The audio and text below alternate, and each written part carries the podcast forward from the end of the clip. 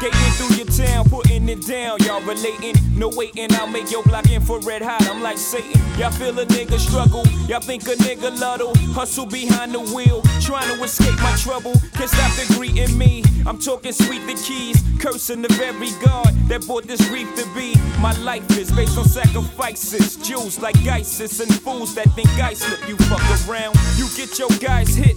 They built me to be filthy on some eyes, do or die shit. For real, the price of leather's got hella back. Stay woke. So it's the champagne. The champagne is back. Yep, champagne back. Stay woke, but get some sleep. Mm-hmm. You feel me? They get it. Yeah, they understand. Overstand it, actually. Mm. Episode 3. Polite Coolery. Man, what's cracking, bro? Man, it's been a hell of a week, man. Week been kind of... I'm kind of indifferent towards the week right now. I know. I already know. I worked 4 days this week, and that shit was the longest week of my life. Technically, I worked 0 because I don't do shit at work, but I worked 4 days also. Yeah. I don't know why this week seemed... It just crawled by. I be at work not doing shit, nigga. Stealing boxes like Craig. That's cool. Hey, just let me know when the clubhouse finished. Shit. Hey, man, it's almost finished, nigga. It's Grandmaster Deluxe, nigga. Like, hey, it's straight dope. The loft. Man, other than that, man, Twitter's trash. I ain't got no tweet of the week. I'm letting you know that right now. My tweet of the week, it's alright. Fuck tweet of the week, man. Fuck Twitter, bro. Alright, no tweet of the week. Man. Twitter's trash. Yeah. I'm officially back on my no timeline policy, bro. Matter of fact, I just got to start muting everybody. Everybody getting muted, bro. I muted Instagram. I have no 283 likes. Why? Just one of those weeks, man. I ain't gonna front. I kind of struggled with that shit too. Yeah. Go ahead and cough, nigga. It's okay. No, I'm good. You good, yeah. Bree? Oh shit. Yeah, but no timeline policy. Back on. Tweet of the week. We don't give a fuck about that shit this week. Maybe next week. Y'all niggas tweets was trash this week. All of you. Get your tweet games up, B. Please step it up. Stay woke. Niggas tweet every day, B. Please stay woke, but get some sleep. 7 hours preferably. And what we gonna talk about today, man? Oh man. It's the weed, guys. It's the weed. He's victim. Oh, baby lungs. All right, man. Episode 3, man. Shit. We gonna talk about creativity, man. You know, being a creative in St. Louis, because me and Mo are both from St. Louis. Yes, sir. We're gonna talk about the St. Louis scene and its landscape. How to be a creative in that shit. How to maneuver through the bullshit, the good shit, all that type of shit. Then we're gonna talk about you gotta stay focused out here, man. Then we're gonna talk about the realities of creativity, you know. And being a creative, because that shit get misconstrued all the time. It's not all, you know, it's not all champagne like we drinking right now. So it's a lot of thought that go in this shit, man. It's a lot of struggle that go in this shit. I'm broke as fuck. Throughout the week, we put in work. I'm broke as fuck, man. I can't even buy a bag of Fruities, man. Hey, I'm going to have to agree with you on that one. It's looking sad out here, man. Yeah, I'm hella broke. Yeah, you heard that. I'm broke as hell. And then we're going to talk about, man, what gets our creativity going, shit like that. You know what I'm saying? Hey, man, matter of fact, we got some. We in a legendary dugout right now. Yes. Legendary. We need like a fucking legendary like salute every time we introduce a dugout. Man, we can make that. Champagne dugout. We in here. You know what I'm saying? We got some guests, man. We got my nigga. We got a legends, the Domino Effect. We got Steve and Claire in his motherfucker legend. Yes, my personal favorite rapper. NERD hat on the dome right now, so he's a real one. Yeah. Hella real. Then we got my nigga Pharaoh back here. You know what I'm saying? In the building. My nigga Cav with the cam. My nigga Special K in the building. Killing this shit. Yeah. Then we got my nigga Keith over here, man. The Mozart of St. Louis, you feel me? Yes, sir. It's looking really real right now. It's a lot of pressure, man. It's like I got legends around me, man. Got some legends and some champagne around me, so we gonna make this work. We gonna make this work like a motherfucker. But creativity, man. Being a creative in St. Louis, man. How you feel about that shit, Mo? Let me know something, bro. So... You know me. I'm new to the game. Very new. It seemed like I've been new smoking too. But, so I'm new to the creative scene. Like, all my homies been around it. I've been around them, but I've never put my feet in the game personally until we started the podcast. Right. So far, I've been loving it. Ever since the first one, I was like, yo, this shit, like, I feel like I'm doing what I'm supposed to do in life. Right. But I just know it's ups and downs, and you got to fight through that shit. Man, because this, hey, a little fact, Mo's the most supportive-ass nigga. That nigga came to damn near every show. I'm there, and I know every word. That nigga just, and niggas thought this nigga was a rapper. Like, hey, who that nigga that be rapping? No, that nigga don't rap, dog. He just real. Like, you know what I'm saying? I've been out, like, at bars, and they was like, I know you from somewhere. I'm like, school, work, you know, Instagram or something.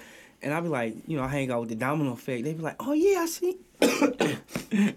But I see you with them all the time. What do you do? I'm like, I turn up, nigga. Like, shit. Shit. That's all you be doing. Shit. I'm like, I support. That's what I do. Right, man. You hella real. That nigga be at every motherfucking show, man. But, yeah, man, being, like, a creative here, man, I don't want to sound, like, hella morbid or, like, this may sound bad, but it's kind of good in a good way if you can flip it that way. It's like being in a prison here, you know what I'm saying? Like, like, let me explain that shit, because niggas might take that to Elaborate. The left. Like, all right, like, when you know anybody that ever did time, like a 3 to 5 or, like, you know, maybe even an 8-year bid, you know, you got families, uncles, cousins, you know what I'm saying? Your pops, anybody do some time.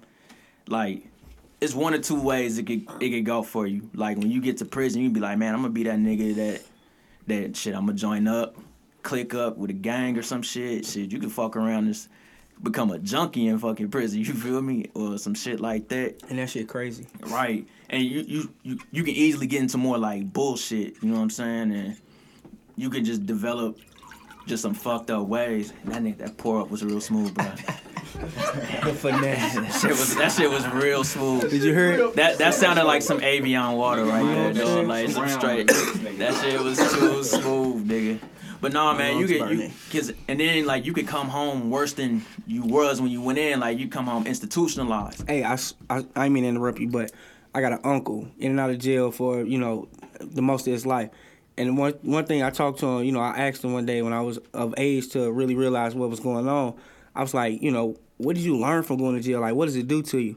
He said, nephew, all I did when I went to jail was I learned to be a better criminal. Nah, see, hey, I heard that before too, bro. Yeah. That shit real as hell. And then, like I said, you could come home, like, straight institutionalized. Like, Morgan Freeman had said in Shawshank Redemption and shit, like, you don't know how to adjust back to, like, just reality and, like, just being social again and all that shit. Uh-huh. But then on the other side... Human contact? Right. But then on the flip side, like, with prison, like, I know some people that went, did long bids, and, like, man, I just came in there with the mindset of, like, I'm going to do my time, and, like, that's it. I'm just do my time and go home, you know what I'm saying? And, like, you know, you see people getting shaped physically. They mentally, they sharp, and they ain't shit to do in there but read and do 1,000 push-ups every fucking day, you know what I'm saying? Lock my body, can't lock my mind. Right, and hey, that's real shit. Yeah, that's real shit. And they come home more enlightened. They a different human being, and like, that's how creativity is in St. Louis. You can either get into the bullshit and come home institutionalized and a better criminal, or you can be like, fuck that shit, I'm here to do what I gotta do, and... I'm here to make something. I'm about legacy. I'm about building something for myself, my artistry. I ain't into all the, you know, the gossip shit, all the bullshit, the goofy shit, and the hating shit. We over here trying to just get our minds right, just mentally and physically, you know what I'm saying? That's just how St. Louis is, man. It's just like, it's a lot of creative pitfalls, and like, it can break creative spirits, just like prison breaks the human mind, you know what I'm saying? Because a lot of artists feel trapped in St. Louis. Like, I see that shit every day. They be like, they be optimistic, but then they like, damn, like, what the fuck I gotta do to get a motherfucker that's supposed to be like me? We from the same hoods, went through the same shit, and you can't, he or she can't feel what I'm talking about or what I'm doing. And that shit'll break a nigga, you know what I'm saying? Like, that, yeah. That make a nigga want to give up. I've been there. Shit broke me last year. Yeah, see? Like, shit like that be happening all the time. It's like... And then you got to play that mental tug of war with yourself where, like, damn, should I go or should I save this motherfucker? Like, because I think we put, like, this imaginary pressure on ourselves to save the city when that really ain't our job, you know what I'm saying? It's more than just the art that go into that. It's the resources, the infrastructure, how shit built here, like, all that shit. And I'm seeing niggas, like, go insane trying to save this city and do shit like that, man. Because if you listening to this shit, man, and you feeling indifferent about, not indifferent, but like confused on what to do and what's your next move, should you leave here, should you stay, whatever make you grow, that's what you choose. Just flat the fuck out. Like, you don't owe St. Louis shit. You don't owe me shit. Go do what you gotta do.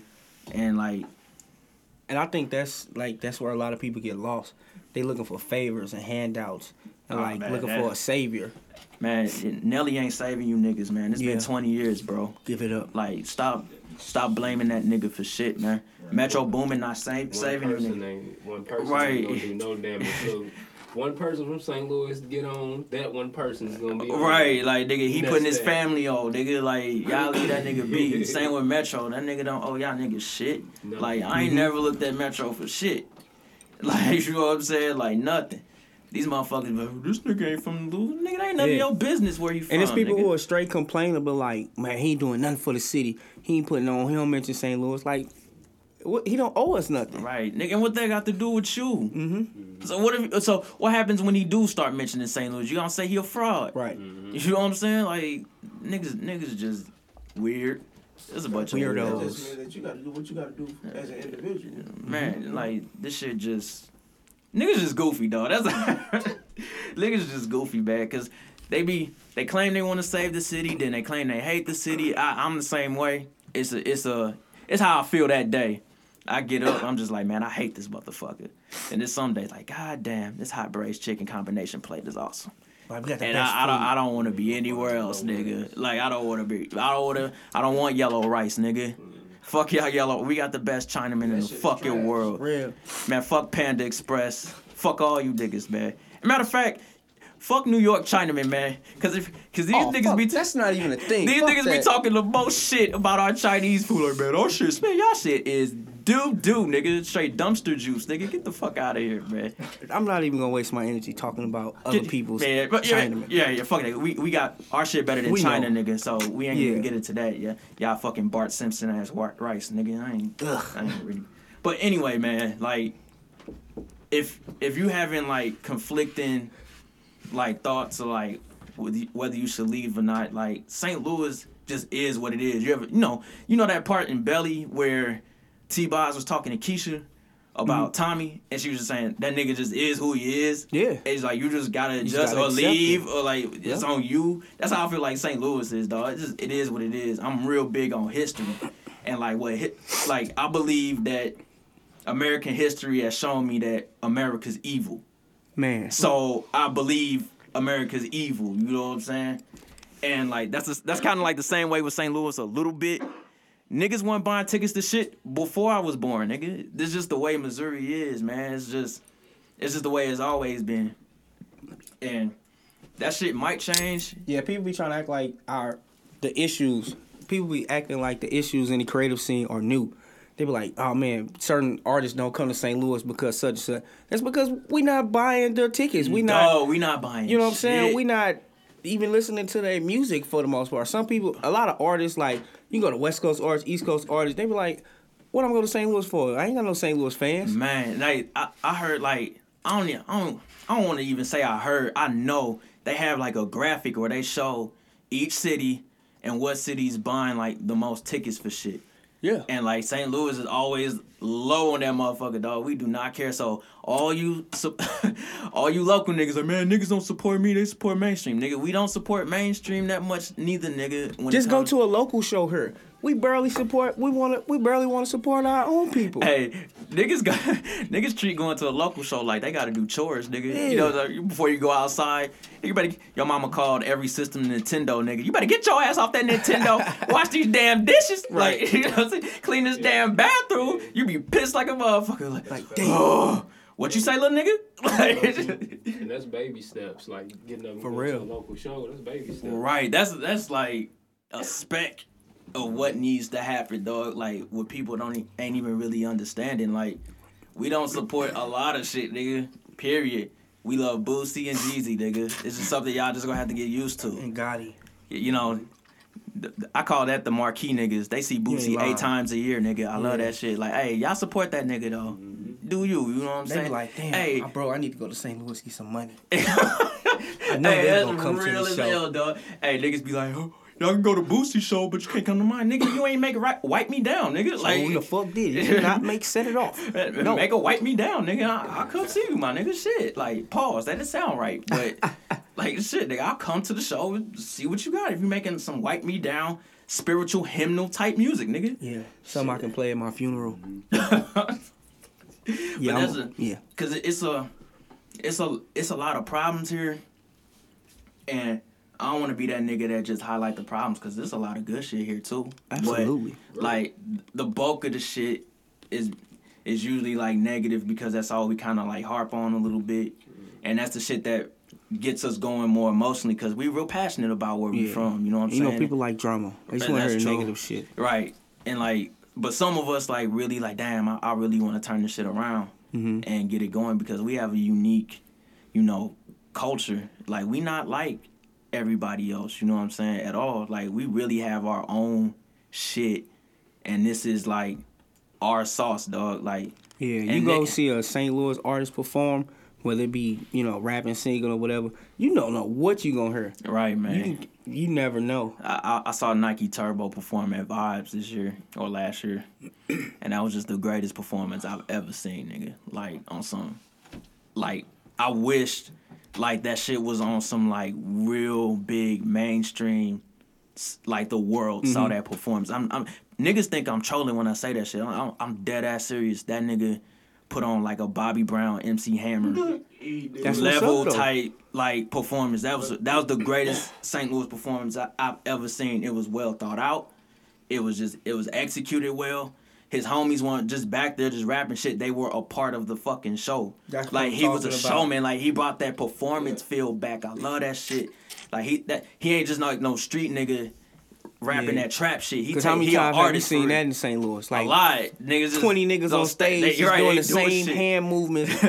One mic. And them niggas nervous as hell, dog. And it was crazy. Them niggas more comfortable than shootouts than the heads be on. You can tell them niggas nervous as hell on that motherfucker. They moved it. On the two-wheeler, bro. That shit, that performance. With a stray jacket. Then they came out with a stray jacket, hit bro. The spin and the moonwalk. Hey, no, real shit. That nigga hit a Billie Jean toe stand to a moonwalk in a rap performance. Dog, you know how hard that was? Like, that nigga hit the while he was rapping the lyrics, bro. Cause he says I'm Billie Jean, I'm moonwalking. Like, he said Billie Jean, hit the Billie Jean toe stand, then said moonwalk. And moonwalk though, nigga. I was like, yo, best performance of the night. I'm going home, nigga. No, I don't need to see Key or nobody else, nigga. It's over. The nigga shut this shit down, dog. Shout out to my nigga Nike Turbo, man. Free the Bucks, man. Jizzle Buck's one of my favorite, like, St. Louis artists ever. I gotta plug the homie, dog. That nigga Quarter Brick is moving up to My Life Is Like a Whirlwind territory right now. I'm dead serious, nigga. I'm not trolling. Benny is not trolling right now. I'm dead serious. Quarter Brick, now we talking. Give Quarter Brick some years. It's gonna be on that level, dog. Like, matter of fact, this all the DJs, man, y'all slacking. Y'all need to play that shit at Quarter every Brick. Fucking party and watch how many niggas rap that shit. Watch, man. But anyway, man, before we was talking about greatness, we was talking about great artists right there. See, music get me amped up, bro. Like, you know for both of us. Like, I love seeing niggas on that shit, you know what I'm saying? Pause, that didn't sound right. So, I'm the pause master as well. Pause, man. But no, one of the issues I see here, man, it's kind of like, talent-wise, we fine. We good. That's one of the things. Yeah, there's no lack of talent in St. Louis. That's one of the things where everybody say, like, man, St. Louis got hella talent. Duh, nigga. Before we was born, it was hella talent here. Like, don't need a burner. We learned from Mike Turner, nigga. Like, you know what I'm saying? Like, he was a piece of shit, but he was a talented motherfucker. You know what I'm saying? Like, R.I.P. Chuck. You know what I'm saying? Yeah, like. Even Josephine Baker. You know what I'm saying? Right. We got a lot of, like, talent here ain't the issue. Like, that's, like I said, like Steve was saying, there's a spec, man. Like, it's a spec of what needs to come. But I think you can still waste talent in the wrong areas. And that's where niggas is getting confused at. Like, yeah, that's one of the problems. Like, everybody in the NBA has talent, my nigga. But there's only one Kobe Bryant. There's only one LeBron James.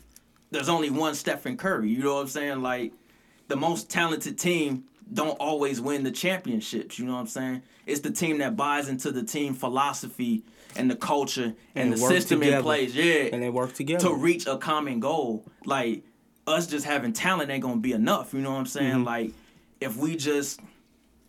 I just think we focusing too much on trying to get, like, the industry's attention.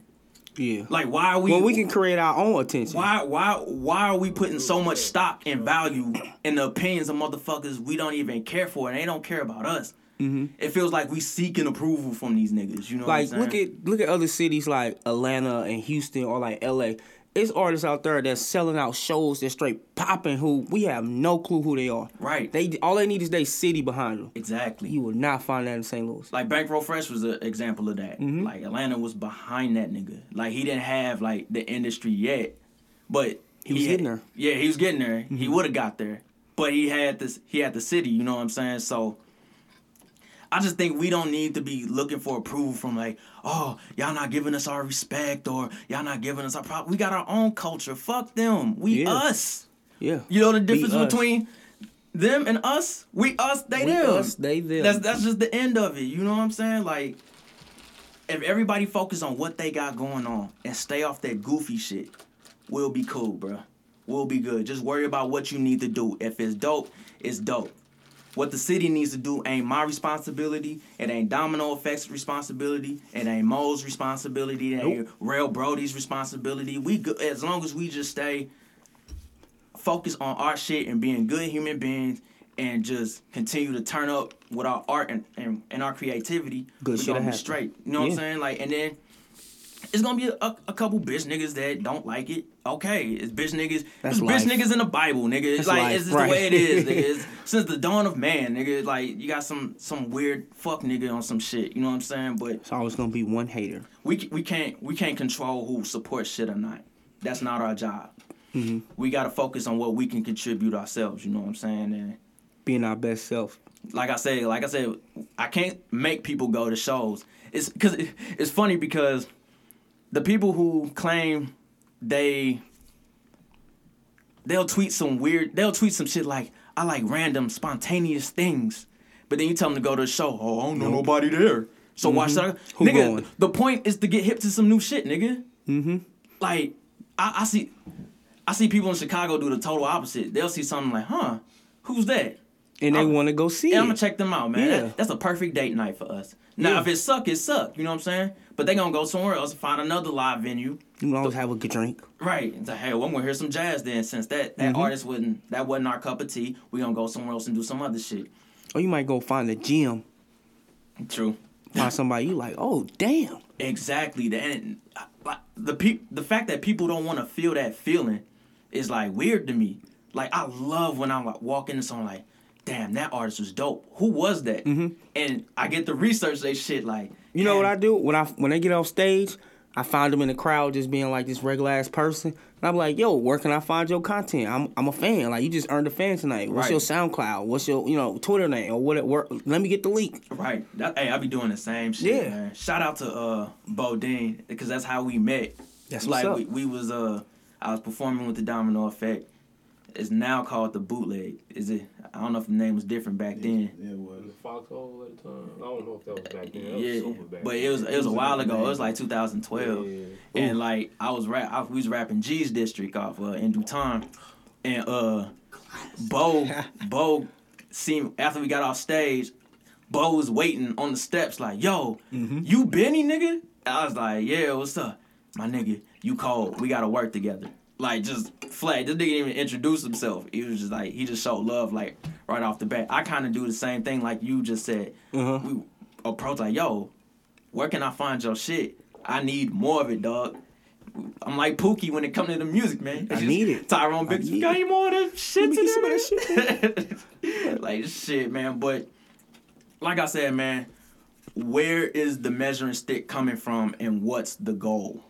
Because... That's a good way to put it. When do we know when St. Louis has made it, quote unquote? When five rappers get on? Six? Eight?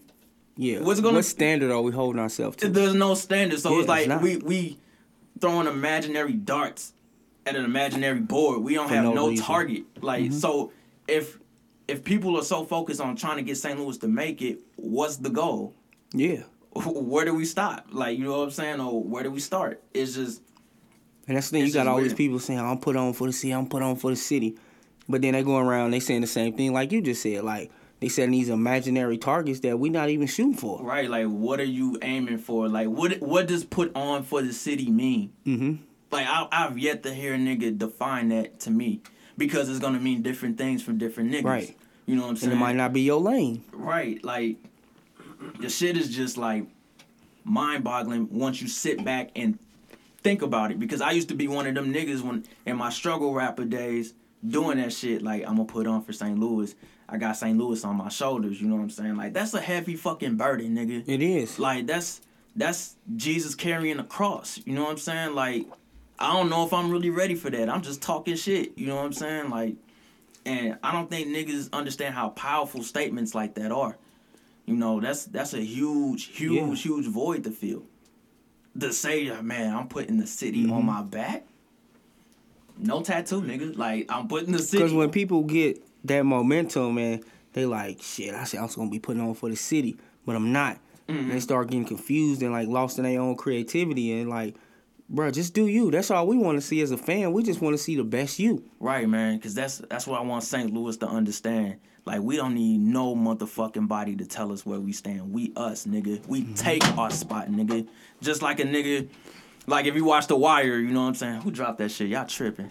What's that? Who dropped that shit, man? Nah, but it's like you ever see The Wire where that scene where Avon was talking to Stringer about Marlo, and Avon was like, all right, I'm ready to war. Like, it's time. Like, Youngin gotta get this work. And Stringer was trying to go economic with it. And he's like, we got to buy corners. And Avon's like, nigga, we don't buy corners. We take corners, nigga. Like, that's what we need to do, nigga. We don't need nobody fucking approval for shit. I'm tired of that shit. We robbing niggas, nigga. Period. Like, we take our respect. Boys. And matter of fact, we don't even want y'all fucking respect because we don't even respect y'all low-key. Because y'all be stealing from us anyway. You know what I'm saying? Like, yeah. Y'all niggas be stealing from us anyway, so we don't even give a fuck about your respect. Wow. Quit. All my St. Louis people, creators, even if I like you or don't like you, stop seeking these niggas' approval. Stop. We don't like, fuck the industry, fuck all that shit, man. That's true. Straight up, man. And we just want to be the Lou. And then, another thing, man, we got to stop that whole saying, like, it's popularity over talent. Like, it's popularity over everything. If you popular, you automatically gonna get on and all this shit. They don't respect talent. Like, yeah. Come on, dog. I seen that debate today. I was like, what? Like, really? Dog, that's the dumbest debate ever, man. Like, if you look at it from a standpoint of, like, how they gauging it, so they gauging it by attention. So they gauging it from, like, social media attention. Mm-hmm. So who got the most followers. Yeah. So let's use me for an example. I'm not a popular nigga by any means, like, when I started this shit.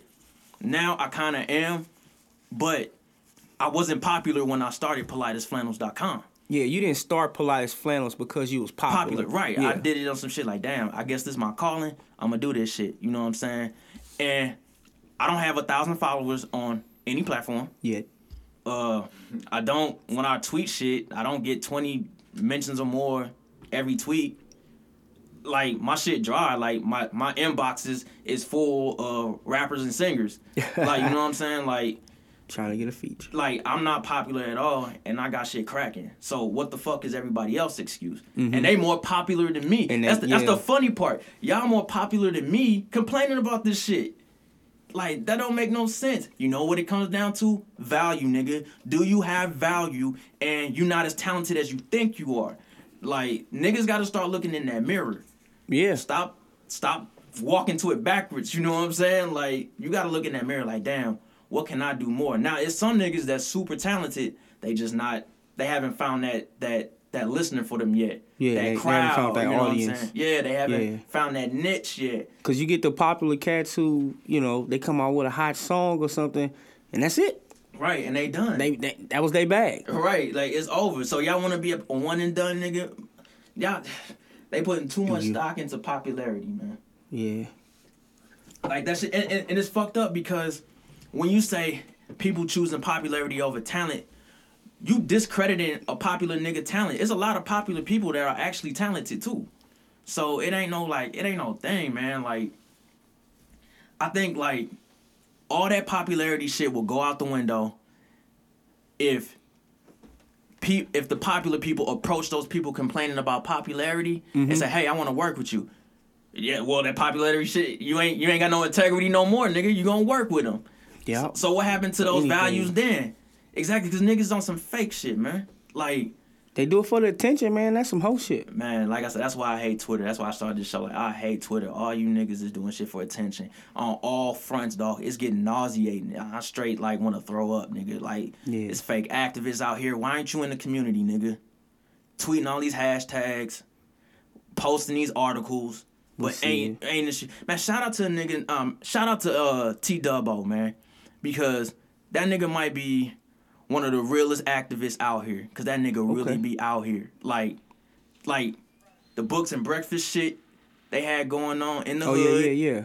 Like, them niggas be on that shit. Like, that nigga don't be on the social media shit with the hashtags and all that shit. That nigga really be out here. He's really in the streets. You know what I'm saying? The rest of these people on Twitter, man, just disgust me, man. Like, even if some people I'm cool with every day. Yeah, I'm like, man, you ranting, but you ain't in the community. Like, what are you doing for your people? You know what I'm saying? Y'all niggas gonna do, it's like the hashtag or that subject cool for a week and then it's over. Yeah. And y'all on to the next shit. Until something catastrophic happens, then it's coming back up. Now, I'm not mad at that. And that's when you hear from those people. Right, that's human nature. We don't understand shit till it's too late. You know what I'm saying? Like, drug addiction or violence and shit like that. Like, damn, it took somebody to die for me to, like... Mental health? Yeah, that's human nature. I think everybody do that shit. I do that shit with my uncle. My uncle passed at 53. That's young as fuck. You know what I'm saying? Like, and I didn't... And he was he was on heroin. And, like...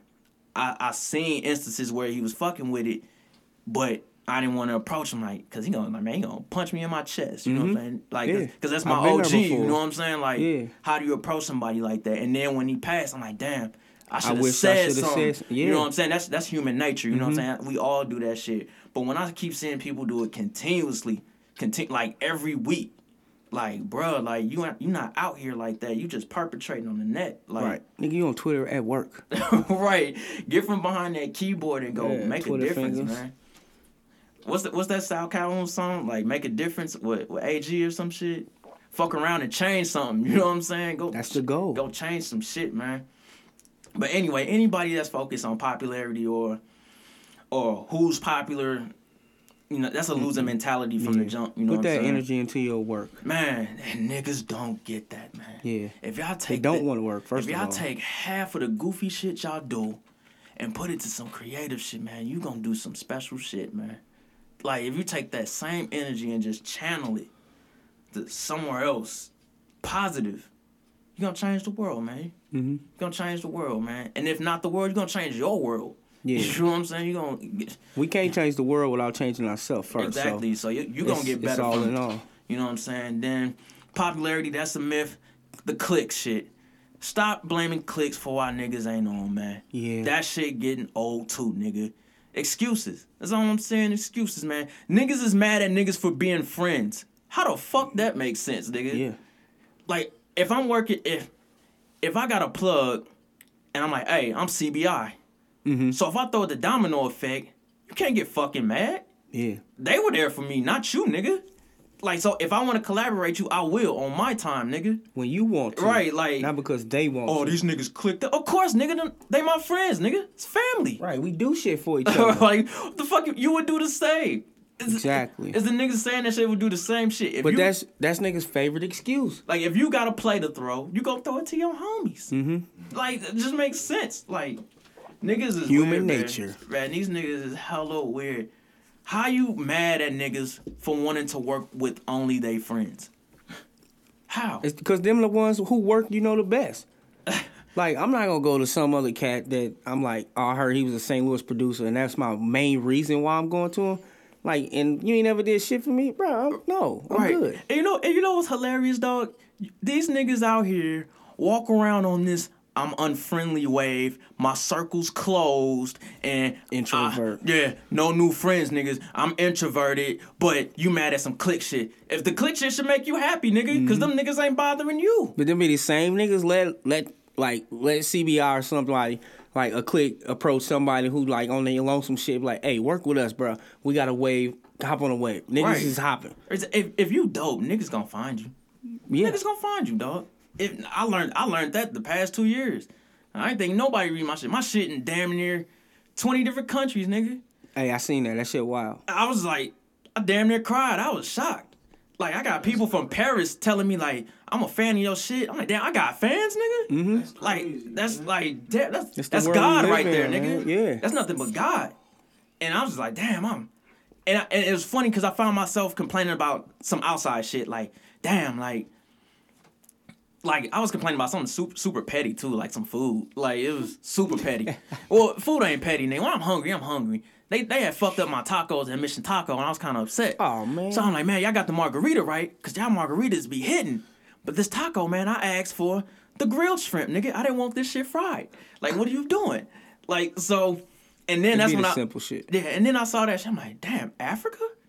Damn, Australia? What the fuck? Reading me complaining about tacos? Right. And I smashed them shits, nigga. I'm like, fuck that shit, nigga. Straight smashed them shits, dog. Like, tacos. The click shit is not why you not on, bro. Like, y'all gotta stop that shit. All these clicks is minding their business. And some of these clicks, we all work together. We not against working with each other. You know what I'm saying? Like, yeah. We fuck with South Calhoun, West End. We fuck with them. You know what I'm saying? Like, what the fuck? We good. Niggas got features. Right. Like, cut it out, man. And then...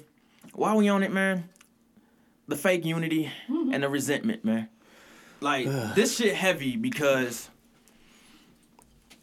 niggas really don't like each other. And they forcing themselves to be in the same room with each other. Mm-hmm. But they never address the issue.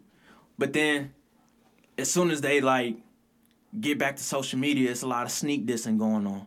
It's a lot of subliminal shit. And everybody and their mama know who talking about who. Yep. And it's obvious, but everybody act like they don't know. And I'm just looking like, man, why don't y'all just get in the room and, like, we could squash this? I feel like, as an older person out here, I want to be that person. Like, hey, man, I'm going to DM both people. Like, hey, we can meet up here.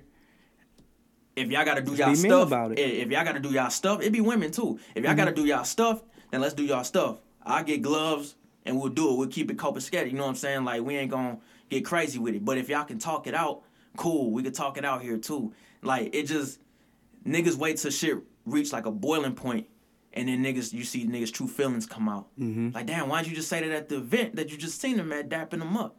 Yeah. You know what I'm saying? This shit is trash. Hey, I'm gonna tell you a story, man. And this story real as fuck, dog. Story time. All right, you remember that nigga Ludi that used to rap out here? St. Louis nigga. Yeah, he got signed or whatever, right? So, one of my homies was actually in his clique, you know what I'm saying? So, he had hit me up on this random night. He's like, yo, Jay, hey... come out to this spot. I'm performing with Ludi and them. That's my nigga, blah, blah, blah. I'm like, all right, dog, I'm pulling up. I pull up, see him, dap him up, and he was about to go perform. He had, like, a song with Ludi or some shit. I'm in the crowd just watching. Show packed. It's popping. It was these niggas standing next to me. Man, they was talking all shit about this nigga Ludi. Like, in the crowd. Like, just like, man, that nigga. But in the crowd. Yeah, he a bitch-ass nigga, all this shit. And at first, I'm like, are they talking about my homie? Because that's when I got to step in, like, yo, who the bitch-ass nigga, my dude? Like, let me know something. Because I hate when people talk about people in front of me because they think they chumping me. Like, man, I talk shit about him in front of old boy. Old boy didn't do shit. Like, I feel like you trying to punk me, you know what I'm saying? But after the performance was over, Ludi came off stage with my homie, and they straight shook this nigga hand. Like, the dudes approached him like, oh, man, that shit was dope, bro. I'm like... bro, and then I told my homie, like, hey, like, them niggas, dog, was hating on old boy, man. Let your nigga know, man. Keep them niggas away from you, bro.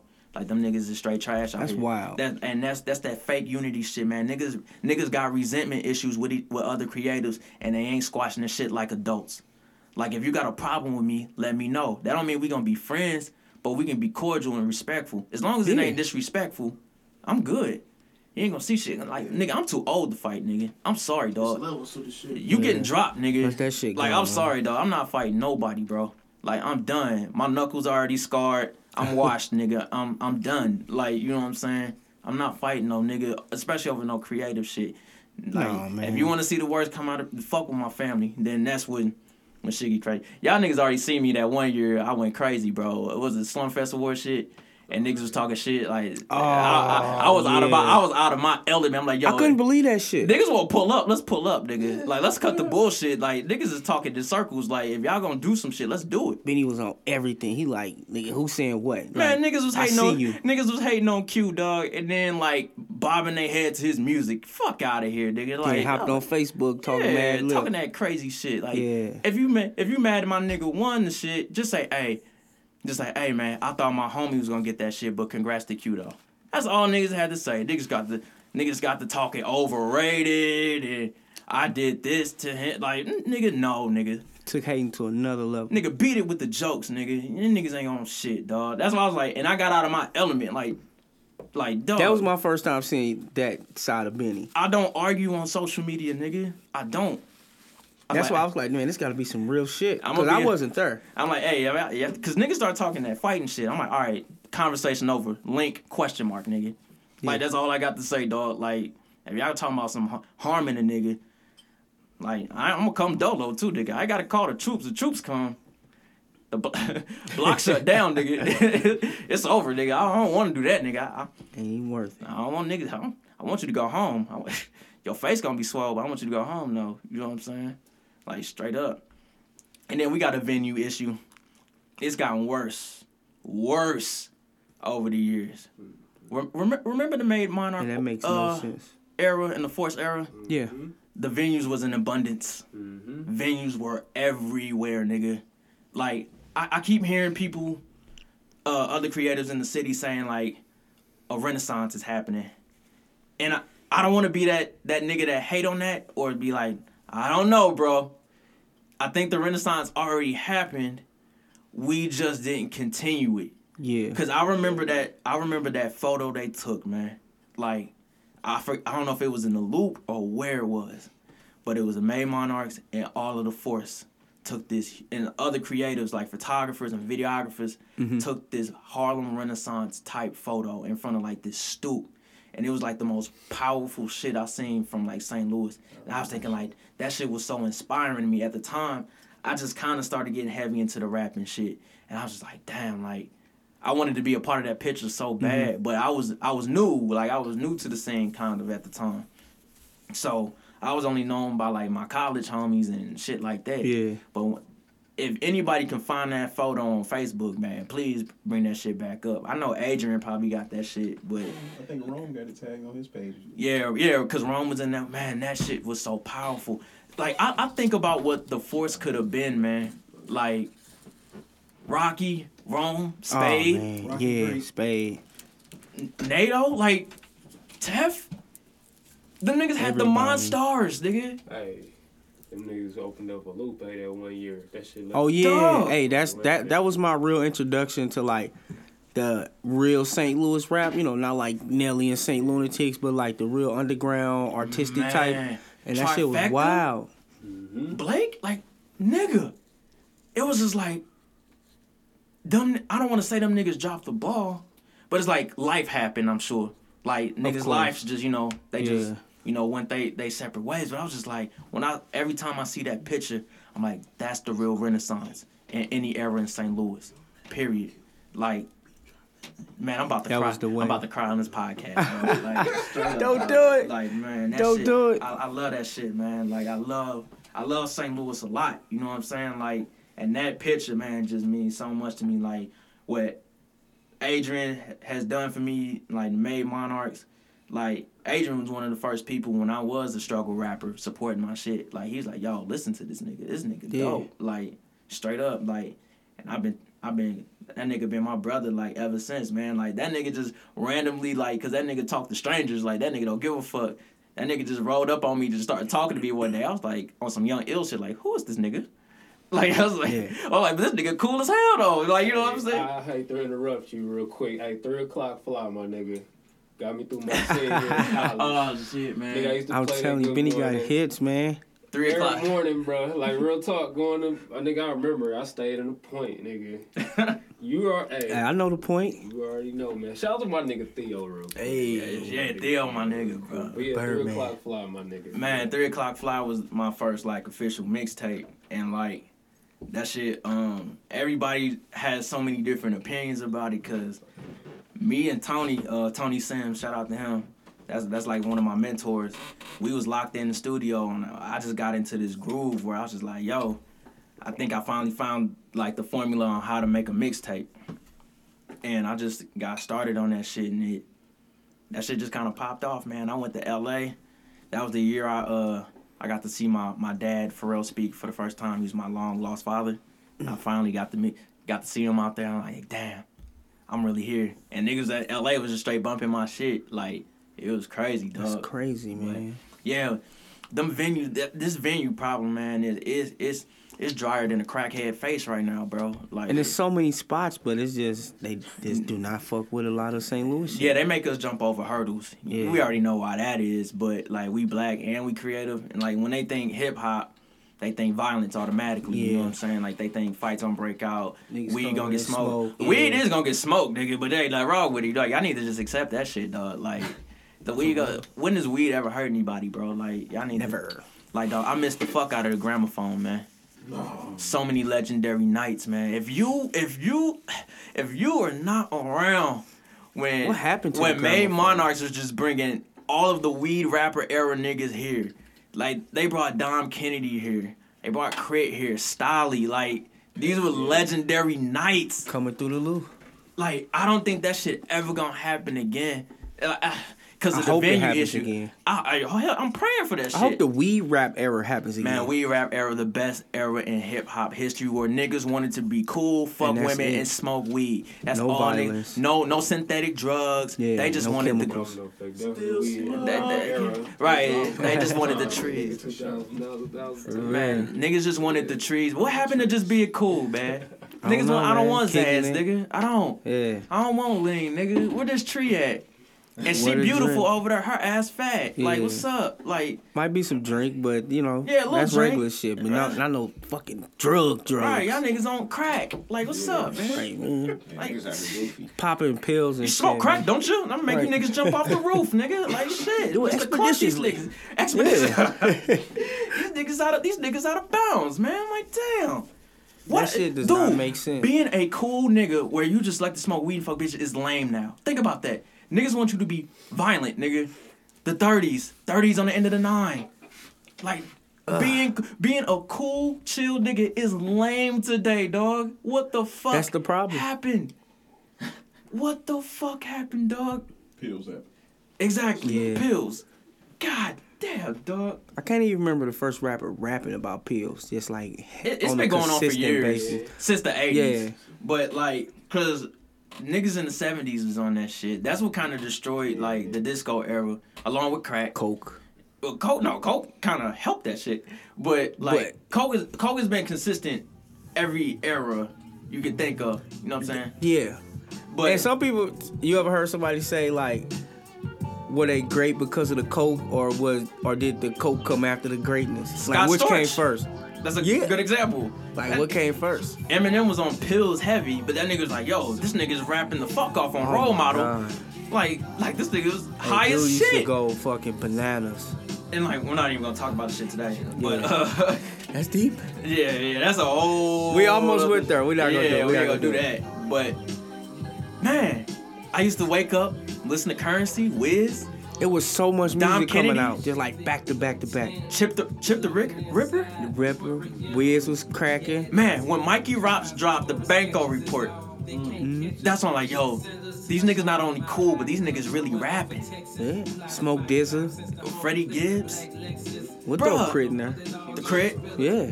I learned... I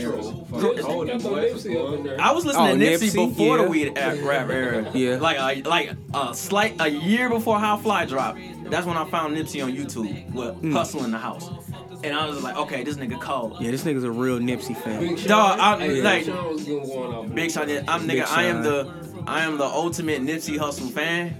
Like, that nigga is my favorite rapper on earth, nigga. Like, oh, we forgot to say Currency. I just think we was listening to it. No, I said Currency. Okay. Him and Wiz spearheaded it. When How Fly dropped, the world stood still. And it was just like, oh, shit. Like, see, you said, they was putting weed in their videos. The word Renaissance. You want to see what a Renaissance was? Mm. That was the last great hip-hop Renaissance. Creative control. The creative control era that Dame Dash doesn't get a lot of, no credit for. Because niggas talk about the... It's because the context he say shit. But that nigga be speaking facts, though. Yeah, I think it's like people... People kind of downplay it because of the level of what he did it to. It always looked like some industry shit. Right. But remember, they built that shit on their own. Right. Like, that was them. Rockefeller was down there independent. Name, but that, yeah. They had a partnership with Def Jam. They wasn't like... Exactly. They didn't depend on Def Jam. Like, nigga, y'all partners. We ain't on this label. That's why you watch backstage and you see him barking on Kevin Lyles about them jackets. Like, nigga, why is Def Jam on these jackets, nigga? And like, why can Dame Dash talk to this nigga like that? Exactly. Like, you can't tell them niggas nothing. But yeah, he had spearheaded creative control, like, where they got rid of the, like, the high budget video. They are the reason why Canon cameras are popular. Like, period. The sales went up because of creative control. You that breakfast video with Currency set everything off, dog. And it's just like them niggas was living life. Dog. They just recording life. They had a spot, venue in one building. It was a studio, an art studio, where they made the clothes. And slept at. DD1872? Okay. Yeah, that's DD...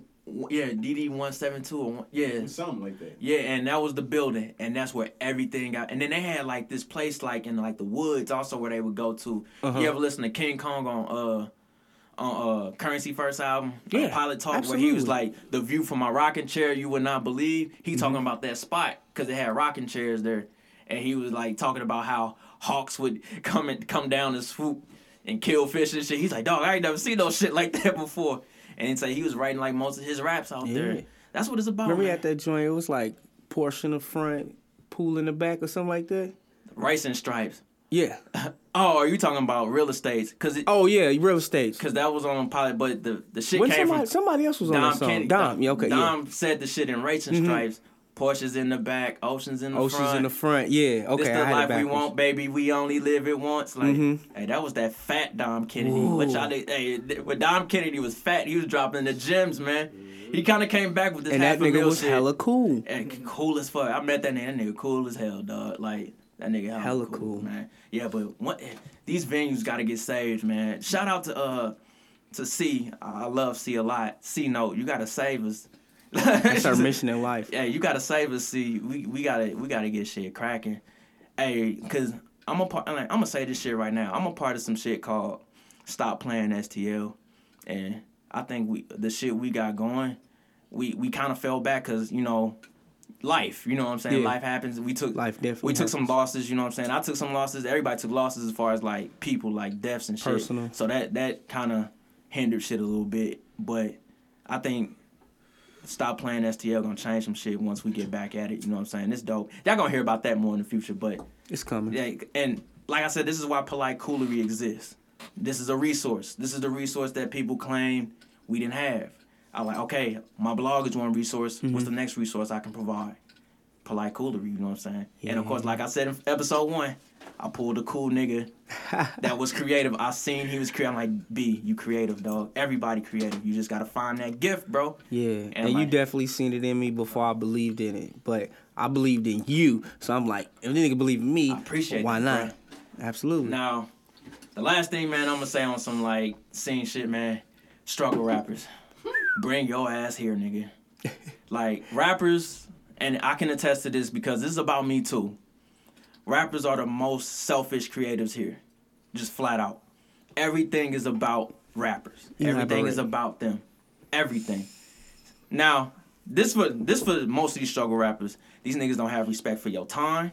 They don't have respect for your peace. Unprofessional. They don't have respect for your hard work. They want everything for free. And like I said, they've been blaming Nelly for 20 years for why they shit ain't popping.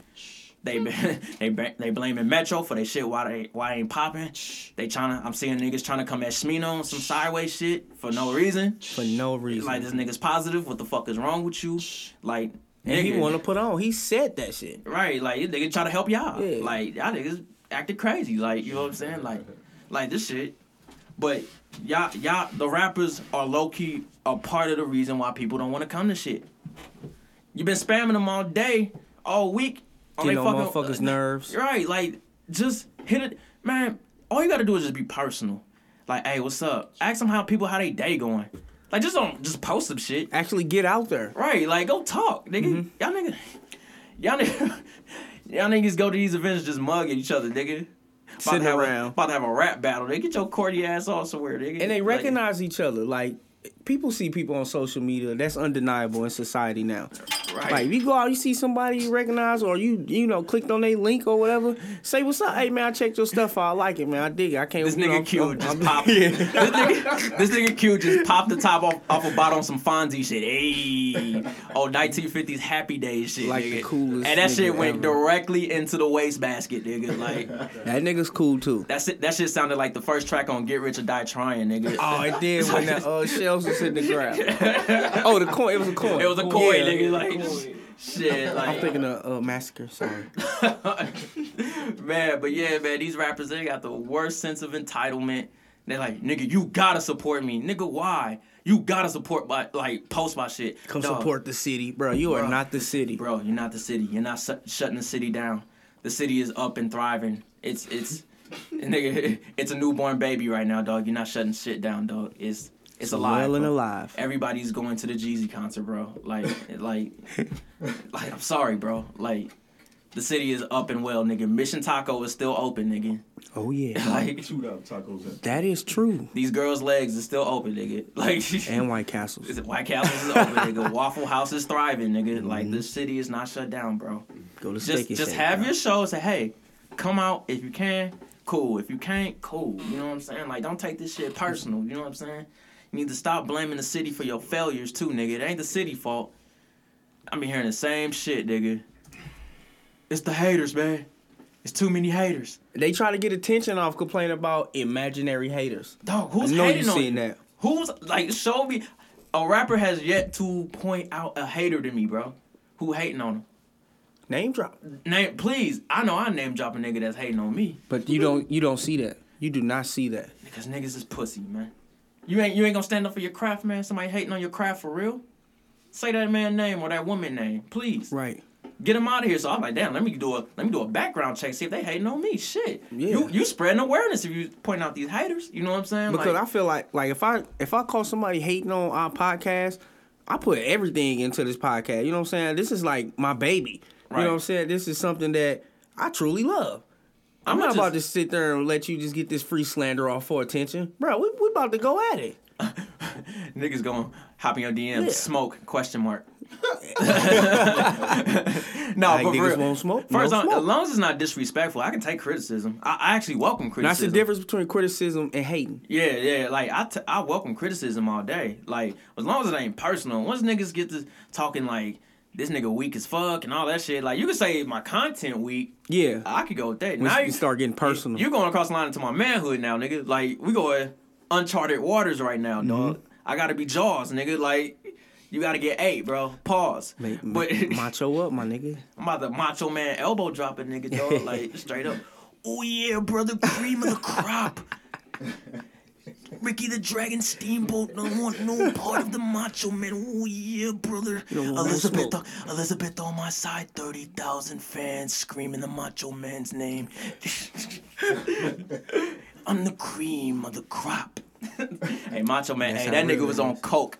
Every interview, nigga. Rest in peace. Every rest in peace to my nigga. By him and Ric Flair was on coke, nigga. Every interview, dog. True legend. And then Dusty Rhodes was blacker than all of us, nigga. I was like, hey, damn, is that my uncle up there, cuz? Like, that nigga talking about hard times. Mm. Hey, man, I miss that shit, man. See, I'm gonna get off track talking about wrestling, bro. Yeah, that's like, your y'all shit. Want that shit. That's your shit. Fuck that nigga. Fuck Shawn Michaels, nigga.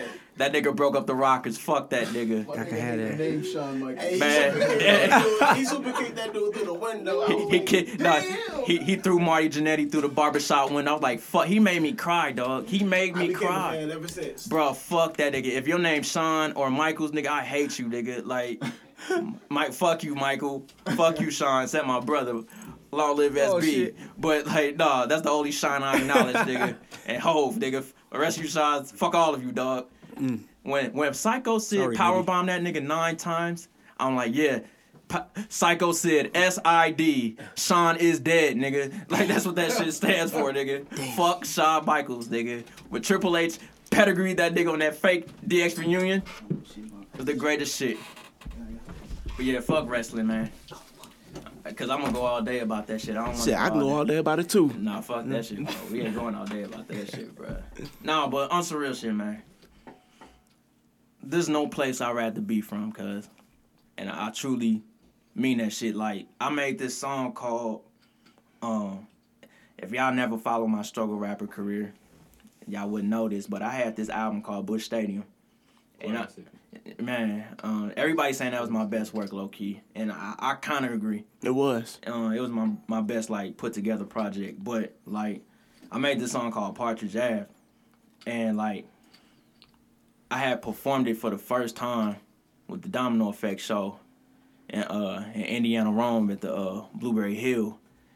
The fact that I performed Partridge Ave in U City, like, meant so much to a nigga, dog. Like, I was like, damn, I don't want to be from anywhere else, dog. Like, at all. Like, because the song I'm talking about, my childhood, my upbringing, I was really fighting niggas from Wellston when I was a kid. I was really fighting niggas from Pagedale when I was a kid. That's just what time it was.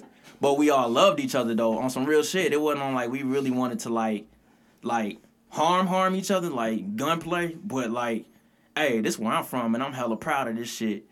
And then Pagedale niggas was the same way. Wellston niggas was the same way. I'm from U City. I was the same way. Like, that's what we did. We'd meet up right by that where that Family Dollar was, or we'd get cracking in the Phillips 66. They used to be over there in that gas. I was in Pagedale fighting Pagedale niggas, like, walking, riding my bike over there, like, hey, niggas go get that smoke today. I'm ready. Like, and I ain't no tough nigga. I lost hella fights over there. I won a lot of them motherfuckers, too. Mm-hmm. Well-timed, nigga. Yeah, man. Well-timed. Like, that's Q, the greatest audio engineer right there. That was well-timed. But no, real shit. I did my stuff over there. And, like, when every time I hear that song, Partridge Ave, that I made, and I performed it, I was just like, damn, like we really special. This ain't trendy here.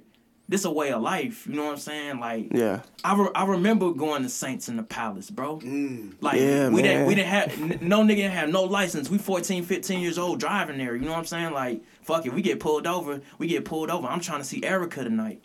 Like, that's just like, that shit real. Like, you know what I'm saying? Her mama got her own punishment shit and let her go out. Like, shit, I'm ready to see her. Hey, shout out to my cousin DJ Chaos for making that song, Erica.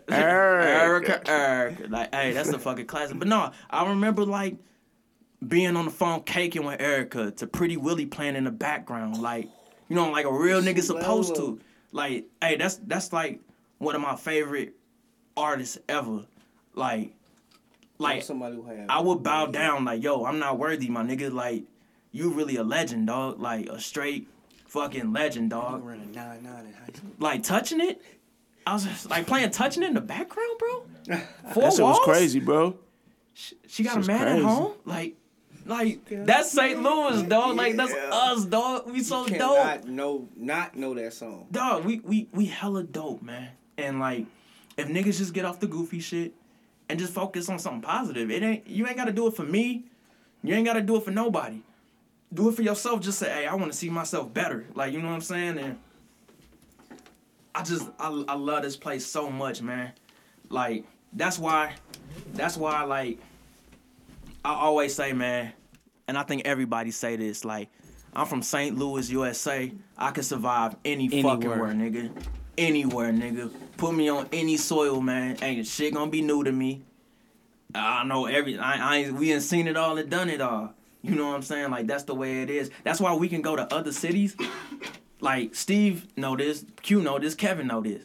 Like, when we travel to Chicago, like, damn, these St. Louis niggas is niggas for real. Love me. Niggas like these, like, yo, these niggas is busy. Like, what the? He's like, y'all from St. Louis for real? And, like, that's why it's so easy for us to go in other markets and jug and trap. We take over the trap. Niggas be like, damn, like, these niggas really from St. Louis? They not from LA? No, nigga. Like, I'm not. Like, our weather is shitty. Y'all's is great. Y'all weed is great. We get our weed from y'all, nigga. It's like saying, but when it comes to this creative shit, we can hang. I think we better than everybody. That's just how I feel. That's why we can go to other cities and do what we do. Shout out to Seals. He went down to Miami to Art Basel and cleaned up. That's what's up. Erykah Badu had his shit. Taking pictures of Erykah Badu and shit. He cleaned up down there. And you can kind of just say that shit all around because, like, you know, I've never traveled for a creative reason, but I've been out of town and somebody asked me, like, where you from? I'm like, I'm St. Louis. They be like, oh, you got a Southern accent, but you don't act Southern or just shit like that. I'm like, I'm from St. Louis. I'm like, they like, you sound country. I'm like, I'm from St. Louis. Bro, you can... I went to Dallas for my nigga John Grimes' birthday. Shout out to John, man. Funniest nigga in L.A., man. Mr. Tan Panda on Twitter. Follow my nigga. But we went down to Dallas. We was drunk as fuck. We went to this like, lounge where, like, the Cowboys players be at and shit. Mm. We took over the club, B. We took the women. Like, it was just like, and everybody's asking, like, where are y'all from? Like, we all from St. Louis. And they was just like, damn. They're hella intrigued. Dog, I got like 6 numbers that night, dog. Smash 3. I've been on a wild Dallas trip before, and you could definitely tell St. Louis was in the building. Just something about when we pulled up. When they go out of town, like, they know we in the building. Yeah. They like, yo, these niggas not from here. Like the way they walk, the way they talking. Dress, like, everything. So, actually, like, that's why them girls gave me the ass that night, man. Hey. Like, get it how you doing, my nigga? Straight up, like, yeah. Get it how you live. Cute, they're not hoes. One of them was a school teacher, and she's actually married now.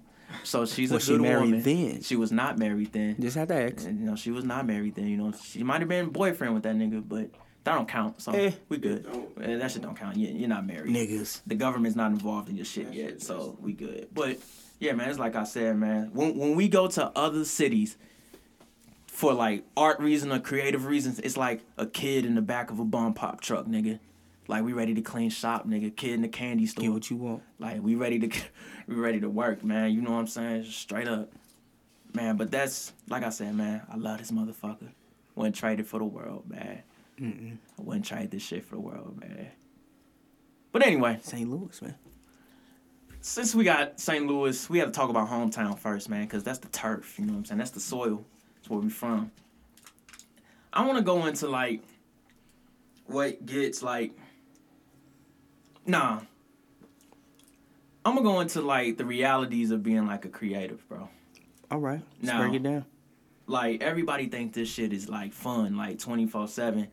And it's a lot of, like...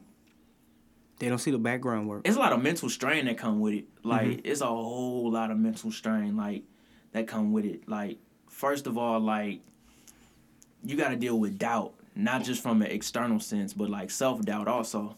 Like, it's a lot of doubt. Like, whether it's a woman out there who's trying to become a model and her parents just don't approve of that shit, and they tell her... It's a waste of her time. She needs to go do something else, or a painter hearing their family doubt them behind their back, but never say it to their face, like your own family doing that shit. You know what I'm saying? Because that shit hurts even more. You know what I'm saying? Like, damn, like, at least give me the default support. The support, yeah. Like, we fam. You know, we blood. Mm-hmm. You know what I'm saying? Like, and that's how it was for me. Like, self-doubt is a bitch. Like, everybody around me, you know, just They believed in me, and I'm like, all right, they just gassed me because, you know, these the homeboys, these my family, you know what I'm saying, right. Stuff like that. But, you know, I had to come to the realization, I'm like, I trust these niggas, you know, life opinion. So, hey. It's all about planting the seed. Mm-hmm. If I can just plant that seed, like, hey, man, I think this is dope for you, and you don't have to agree with me. It's up to you. But I was like, I think you would be dope if you did a podcast, bro. Yeah. Like, I truly believe that. Mm-hmm. Like, and right, you like you didn't ask me over and over. You didn't get a special pitch. You like, hey, I think we should do a podcast. And like, without hesitation, I'm like, I'm in. Right. Like, I could have asked anybody, bro. For real. Like, I could have did a podcast with some popular nigga or popular woman. Like, all right, here we go. No, I was like, nah. He got that shit. I see something. Like, kind of have that Soul Raven moment. You know what I'm saying? Like, I see that shit, bro. Like, but yeah, like, I think like people who give creatives that doubt have like this weird satisfaction in seeing you fail just so they can say, I told you so. Mm-hmm. And it's our job as creatives to be like, we don't give a fuck about who we fail in front of. Because I think that's a lot of reasons why... That's a big part of it. A lot of creatives don't start. They're afraid to fail in front of certain people. Mm-hmm. And it's like, dude, you're going to fail. And guess what? The world's still going to be here. God but that's willing. Our biggest teacher. Failure. Right. Like, dude, take it... And cats look for that shit for attention. They like, all right, let me see who not doing what the fuck they said they was going to do. Let me see who out here failing so I can talk about this shit and gain attention from it. I know this sounds bad, but you got to see people like that who not necessarily want to see you fail, but try to get you off something that you believe in, like your creative, like just flow. They your enemy, man. I know that sounds harsh, but it's the truth. But it's true. Like that's your enemy right now until they come around and support what you do. You know what I'm saying? Like every day we already fight self-doubt, perfectionism, and like our flaws. And just to hear that criticism from like relatives, your coworkers, your boss at your job, like friends, like that shit is crazy. It's crazy. Your creativity is your weapon, dog. That's how you fight those enemies. You know what I'm saying? Like you got to use your creativity as a weapon, because as a creative, you can change more shit than a school ever could. You know, because you know they already poisoning us with fake history and. Putting Thomas Jefferson up as a fucking hero and Abraham Lincoln as a fucking hero. But he freed the slaves. Well, nigga, go read why he freed the slaves, nigga, and then come talk to me. Yeah, you get what I'm saying? Like, niggas want to do halfway. Go, that nigga was a tyrant. And this is who we celebrating in schools and shit. And it's just like, the government and, like, oppressors know that creativity can change the world. That's why they try to control it and get rid of it. That's why these art programs in school get cut. That's why all this, like, anything to deal with... the first thing to go. Because creativity births free thinkers. The free thinker. Like... And that's the government's worst enemy. Exactly. Because the government wants group think. Mm-hmm. They want us to all think one way. This is it. Black and white. No colors. Like, at all. Literally, no colors, nigga. Like, that's how they really out here. Like, no you know thinking outside the box. Because you got to think about this. Like, we are living in a society where imagination and the thought of using your imagination has to fight for its relevancy. Mm-hmm. Like, think about that. That's real. The imagination is frowned upon. Anything with the imagination, like, can't do that. That's stupid. Like, I remember a nigga said some sideways shit to me about watching wrestling and watching anime, and I was just like, nigga, I get more pussy than you, so what does that mean? Like, what is it? You're stuck inside the box? You niggas don't get pussy? What, nigga? Like, do we have to go here? Like, you know what I'm saying? Like, you ain't getting shit out here, dog. Like, dog, like, that, they call it childish, and they, like, I've seen parents... Tell their kids, put down that comic book. No. Let them keep reading creativity, it. Creativity, man. You know what I'm saying? It's sparking something in their mental, and they're using their imagination for those characters to hop off the page. Mm-hmm. Good topic about comics. Like, and it's just like, let them read that comic book, man. Like, it's just, it's a war against creativity right now. We got to arm up. We got to strap up with our creativity and not let this shit die. Like, at all. Because they trying to kill it. They have been. Big time. I'm watching men and women criticize cartoons and anime, and they trying to kill the imagination, and it ain't harming nobody. Yeah. Like, you know what I'm saying? Like, my biggest thing is like how offensive people get off stand-up comedians now. Like some shit Dave Chappelle said, like it's people fucking outrageously mad. I'm like, come on now, like this is just his point of view of his creativity. Right. You can't be mad at this man's personal opinion. If you dislike it or you disagree, that's cool. You know, go somewhere else. Don't listen to it. Don't watch it. Don't support. But that don't mean you got to, like, try to ruin this whole, everything that he's ever done. We in the age of overreaction. You know, that's just the way it is. You know, people overreact for attention, man. Exactly. And it's like I said, that's why I said fuck Twitter, man. Like, all this overreacting shit. It's for attention. I'm back on my no timeline bullshit until I mute. This is what I'm going to do, bro. I'm going to mute everybody who ain't talking about no creative shit. I'm just flat the fuck out. If you're talking about fucking president, I don't give a fuck. Like I don't every other thing is about that orange nigga. I don't give a fuck. Fuck.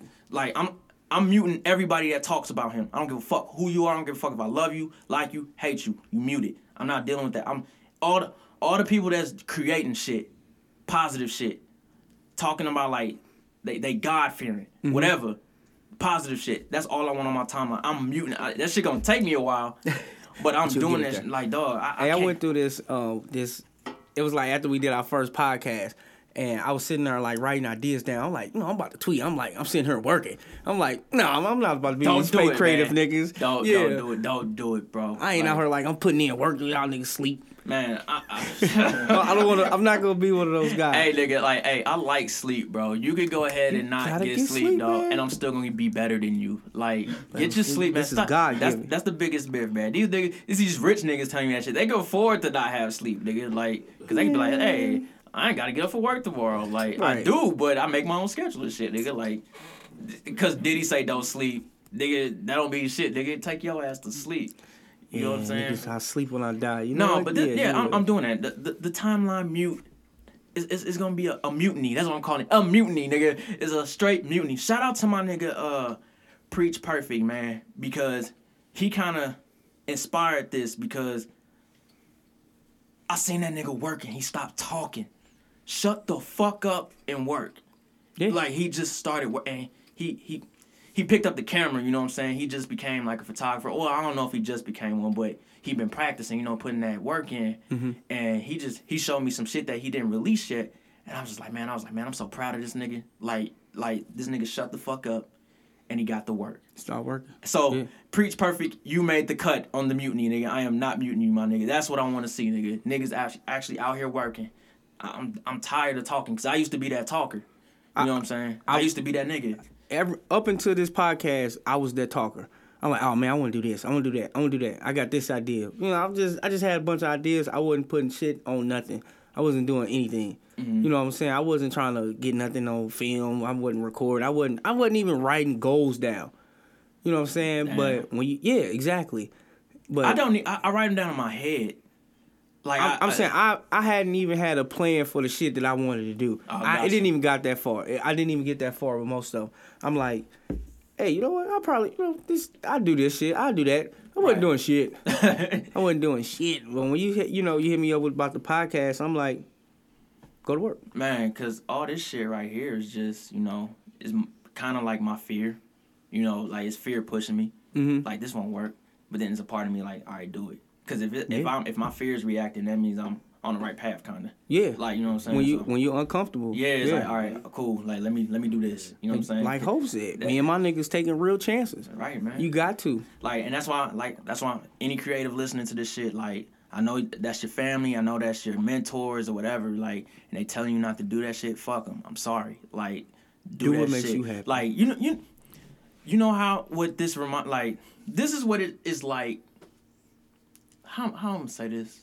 Like, all right, you in a restaurant, right? Mm-hmm. And you had your mind on like steak all week, right? So you finally make it to this restaurant on Friday night, and like. You sit down, whether you with your friends, your girl, your man, whatever, and you like, I want the steak. You know exactly how you want it, the sides and everything. 20, 30 minutes go by before they bring you out the food. And like, the waiter brings you out chicken strips. And you tell the waiter like, hey, hold up, nigga, like I ordered steak. And then just imagine the waiter telling you, nah, this tastes better. Or I've had steak before and I don't like it, so since it didn't work for me, I like chicken more. Chicken would be a better choice for you. This is what I'm going to force upon you. Yeah, like, that's how people who don't agree with your creative passions act like. You know what I'm saying? Like, something doesn't work out for them or they don't have no control of their fear, so they try to impose it on your life. Mm-hmm. And it's like, your passion is steak. Eat your steak, player. Don't let these niggas force these chicken tenders on you. You know what I'm saying? And get some Merlot to go with that steak since you a boss. You a creative boss. You need to move like one. And it should be the complete opposite. Like, if I see somebody doing something, like, for example, when I see cats, you know, high school athletes, I'm like, hey, yo, you need to do this. You need to do this because these are the mistakes that I made when I became a collegiate athlete. Mm-hmm. I don't want you making the same mistakes. Mm-hmm. And, you know, turn it to, you know, creative side of things like these are the lessons I learned from my mistakes. Let me teach you so you can avoid making the same thing and be the best you can be. Right. Now, that's because you doing what you're supposed to do. You carrying on tradition, but mm-hmm. kind of switching it up a little bit. You passing the torch. Yeah. You know, like, hey, it's your time, but I want you to do it bigger and better than I did. Like, and this is what you need to do and what not. Like, basically, we be naming the negatives. Like, hey, man, stay away from this shit, and this shit, bro. I'm mm-hmm. warning you. You can do what you want, but, hey, just know what comes with that shit. You know what I'm saying? If you're going to dabble in it. Yeah. But, yeah, like you deal with doubt from all sides, man. Yourself, everything. Then another thing, man, that people don't understand about being a creative is the isolation. You lonely. Like, it's a lot of, like, isolation, man. Like y'all don't understand, like, me being off on a Saturday from my job and I'm seeing my homies out having tacos in 70-degree weather, drinking margaritas. And I'm looking at my MacBook like, damn, I ain't got nothing written down. I gotta stay here and do this shit. Like, you focused on your goals. This my third job. Yeah. Like, hey, only I seen Kev eat tacos last time. I was like, bruh, like, I'm in the house. It was my day off. I needed that. I don't blame you. Like that's, and you feel lonely as fuck. Like, I want this so bad, but I want to be out there with my homies. Like, mm-hmm. damn, like, and that's when that isolation start to set in. Like, you really alone in this shit because, like, Nigga, I ain't got no managers and no shit or no brand managers and shit. I gotta build this shit from the mud. Mm-hmm. And I'm proud of that shit. It's hard. But, like, nigga, I'm lonely in that shit. Like, Polite Flannels was hard. Like, yeah, like, you got a lot more going on than I do. But what I've seen from when we started the podcast, it's like people who, you know, might see me on social media be like, hey, yo, you know, let's check out our podcast. Episode 2, 3, 4, whatever. It's her, you know, mm-hmm. listen to it. Here go the link. But I'm not forcing upon nobody, but people, like, that's be the first thing they talk about. Like, oh, man, I ain't even listened yet. That's cool, bro. It's okay. That's your option. Right. You know what I'm saying? But that's not why we have a relationship. If you my friend or my homeboy or something like that, whether the podcast is there or not, we still going to have that relationship. Like, don't think you got to listen to the podcast just to continue going further. Hey, man, it's out there for you whenever you're ready. You know what I'm saying? If you never ready, that's cool. Hey, niggas ain't gonna take that shit personal. You know what I'm saying? Exactly. That come with it, man. Like, but we keeping it moving. Yeah, man. Cause, like I said, man, I'm the most loneliest nigga on earth when I write, bro. Like, I write like I got a staff. You would think 3 or 4 writers write my shit. No, nigga, I give you 4 to 5 articles a week, nigga. Yeah. I've seen you put some shit out. I'm like, damn, all this nigga fucking do is right. Exactly. Yeah. Like, that's, like I said, that's fear. But we gonna get into fear. But, like, that's my fear and desperation. That's why my pay's so high. But, like, I remember, I think it was sometime in June, I put out 10 write-ups in a week. Like, niggas was just like, what the fuck, dog? And I was like, hey, man, I just got into that zone. You know what I'm saying? Like, I had to tee up, like... Shit was rolling for you. I was like, fuck it, like... Because I don't like holding on to shit. Mm-hmm. I always tell creative, hey, release that shit. Get it out. Because it's going to change over time, and you ain't going to look at it the same. It's going to be like, I don't like this no more. I'll put it out now and see what it do, you know what I'm saying? Yeah. Like, that's what you got to do. Because if you look at something long enough, you just going to pick out the negative shit and be like, this ain't even worth it. Right. Yeah. Like, just... If you have to, just put it to the side and come back to it, you know what I'm saying?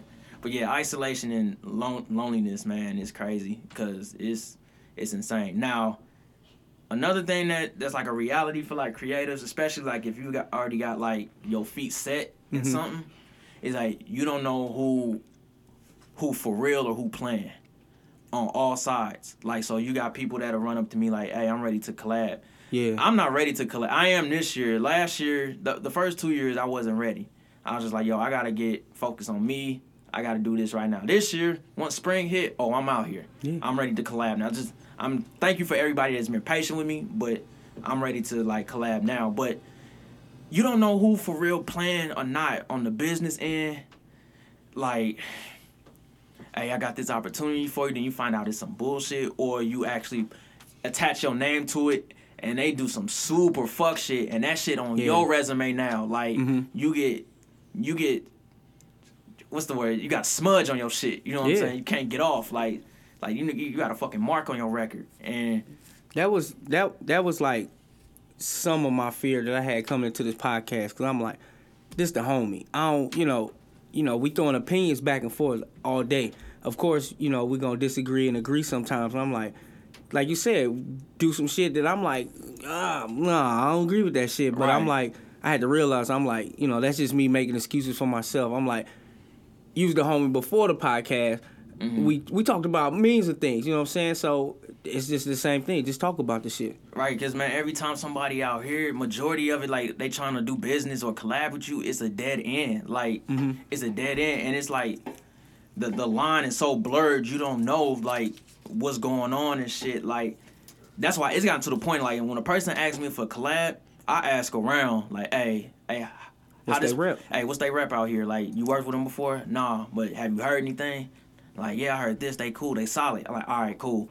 I got them on my list. You know what I'm saying? I want to work with that person. You know what I'm saying? Like, I literally check around to see if you faulty or not. Because I ain't got no time for no faulty motherfucker, like, at all. Like, I got to check your stripes out here. Because rep matters, man. Your name matters. Your name hold weight. And people are always watching. Like I hate to be The Wire again, Marlo. My name is my name, nigga. Like, he don't give a fuck about this life sentence. He don't give a fuck about losing money. That name is all he got. That's his rep. That's where everything come from, your name. If you a soft-ass nigga or you just some bitch-ass nigga, it's going to be hard for you to get work because your name got mud all over it. And all of it's probably self-inflicted, you know what I'm saying? Because you out here moving foul. Moving funny, yeah. You know what I'm saying? Like, that's got to watch these niggas, man. That shit comes with this shit, man. You don't know who real and who playing at all. Niggas claim they want to buy shit, swear up and down, bug you about the price of it. Never cop nothing. Like, never cop nothing. Yeah. Like, want to negotiate and shit. Yeah, like, nigga, I don't mind negotiation. Fake support. I'll work with some negotiation. Like, but I better get a transaction after this shit because you wasting my time. Like, I'll work, like, hey, how much you got? You know what I'm saying? I'll work with that. Especially because I know producers that do that shit. That's real. That's like, real. They's like, hey, this beat costs 1,000. Hey, man, I only got 400. Hey, fuck it. I'll work with that then. You know what I'm saying? Like, that's how Zaytoven said he worked. He's like, hey, I'll take what you got. Especially if you willing to work. Right. Like, they see you serious. Ready to work. And you invested in yourself. You serious. Mm-hmm. Like, that's why, like, I tell people, like, especially rappers, like, dog, go seek out a producer, like, and see how much they charging.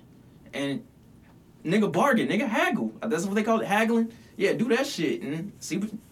You paying, know. Nigga. Who gonna turn down some money in St. Louis, nigga? Nobody. That mentality is one of the many solutions to helping the hip-hop scene. Exactly. For those who got problems, you know what I'm saying? Yeah. Exactly. That mind state. Just that mind state in general. That's a helping mind state, you know what I'm saying? Right, man. That shit gone.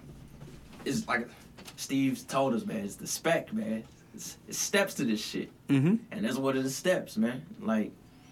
Yeah, but, yeah, we don't know who playing or who bullshitting out there. Hey, protect y'all necks out there, man. Ask about these niggas' reps, man. Weed them out. Man, these niggas out here, man, especially the ladies out there, be careful with these creepy photographer-ass niggas, man. Oh, man, please. Yeah, ask around about they rep, man, if they on some rapey shit, like, some creepy shit. Like, I care about y'all safety. Like, get away from them niggas, for real. Like, yeah. And then call your brothers up. We handle love that. Y'all. Like, handle them niggas or call them.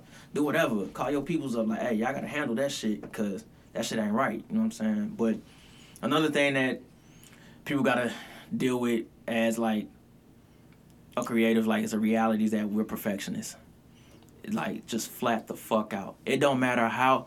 Mo can sit up here and tell me that I'm the greatest podcast on earth and I'm going to still tell him I'm average. Not try to be humble. I'm dead serious. I'm like, yo, I did this wrong, that wrong, that wrong. Like, I'm just going to go down and be like, you being too hard on yourself. Like, man, I can't help it. I see shit in my mind going one way, and it don't go that way. I'm like, all right, fuck it. And that's how I feel when I write, too. Mm-hmm. I think 90% of everything I write is straight mid, nigga. Like, that's just how I believe. Like, and people think it's the greatest shit ever.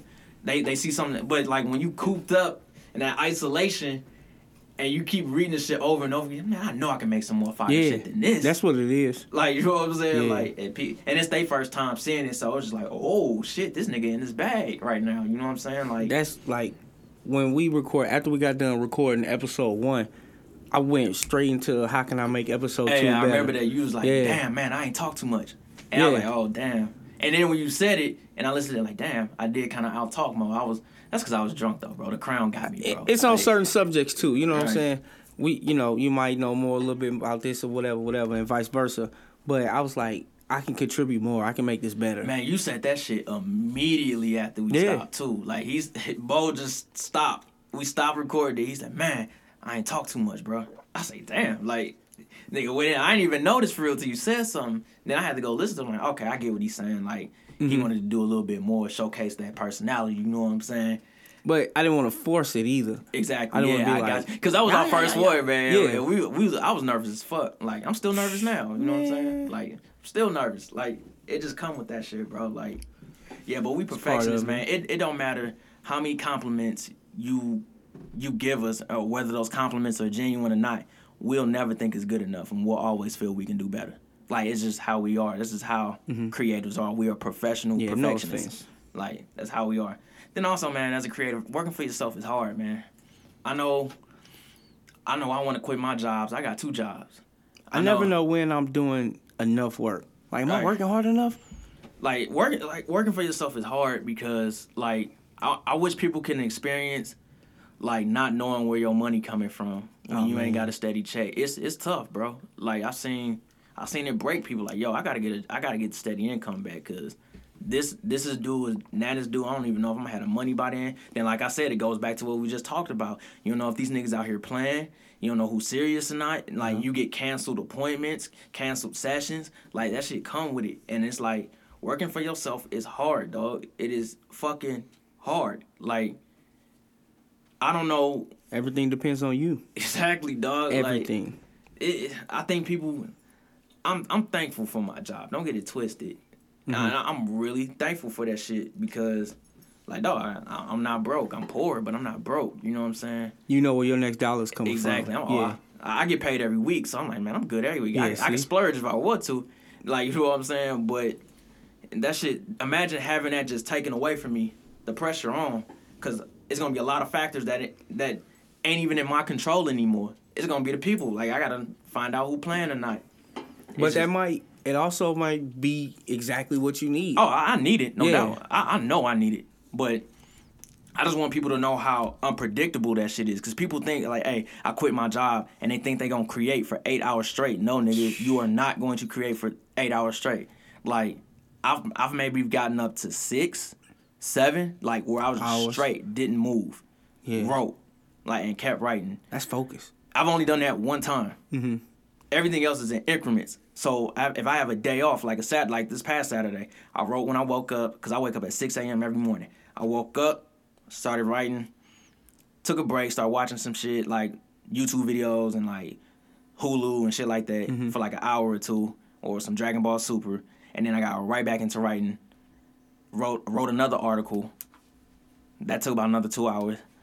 Stopped again. Yeah. Started, as long as you get like that 6 to 8 hours over the course of the day. People think, like, every day, because they don't have a job no more, they're going to work 7 straight hours straight. No, you're not. I like to give my the chance to spark myself creativity, because, like, okay, I could be, like, coming down one lane, like, oh, I'm on some shit. Like, these are subjects I like. This is what I can say about it.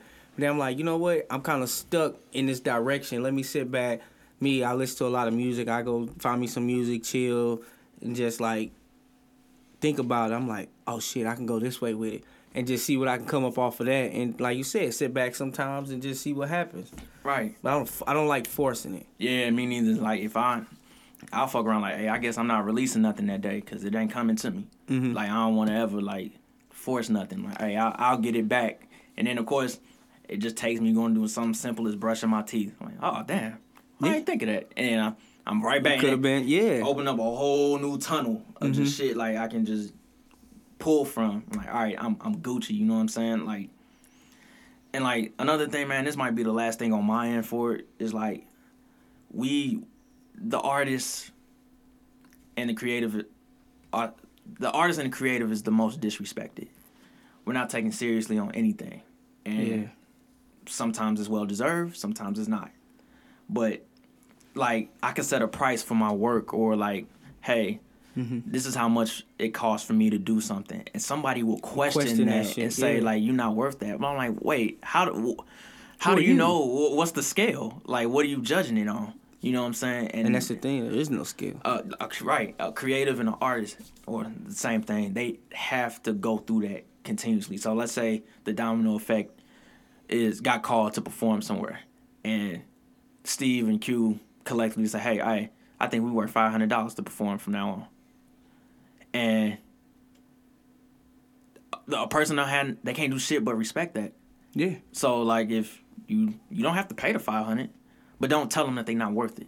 Yeah. That's just my thing on it. Like, of course, like a motherfucker who be trash at rap, like, hey, I charge $1,000 for a feature. Like, hey, you trash and I'll never pay for that feature, but that's your price. That's what you feel you worth. Run with that, bro. Get it. You know how you live. And God bless. I hope somebody pays for that. You know what I'm saying? It's a market for everybody. Right. Exactly. And that's what creators got to deal with. Like, they complain about our prices and, like, you know, they disrespect us with, like, unwanted emails and,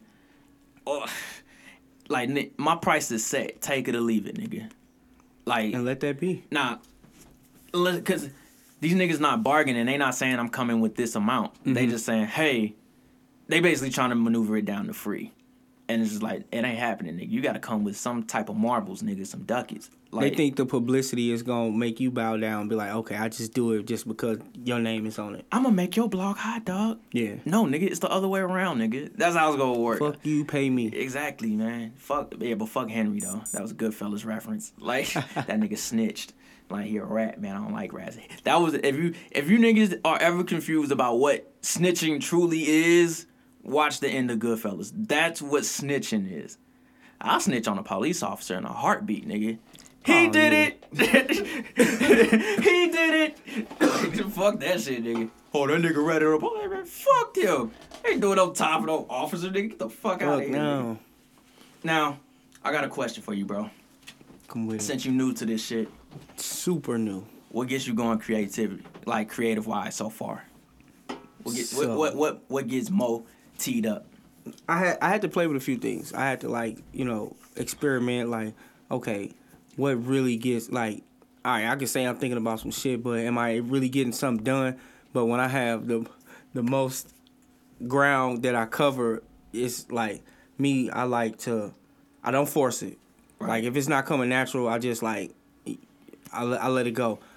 But I meditate on a lot of things. Damn, that's what's up. Yeah, like, at the end of the night, I got this routine. I just put that in there, and I'm like, okay, I think about the show. I think about where we want to take it. I think about the subjects, the ideas, you know, the comments that we want to make, or just how we want to do it. And I really get to, I sit on it and I sleep on it. And it's like, when I'm asleep, I'm still thinking about that shit. And I wake up and I'm like, man, all right, I had a real good session last night thinking about where I want to go. Let me write these goals down. Let me write these subjects down. Let me write these ideas and see where it goes. See what's, you know, and just process of elimination. But a lot of it is trusting myself and, like, winging it. Man, like, I felt that meditation shit. I think I got to do that shit myself. Like, I pray 3 times a day. I at least try to make 3. Sometimes it's 2. Sometimes it's 1.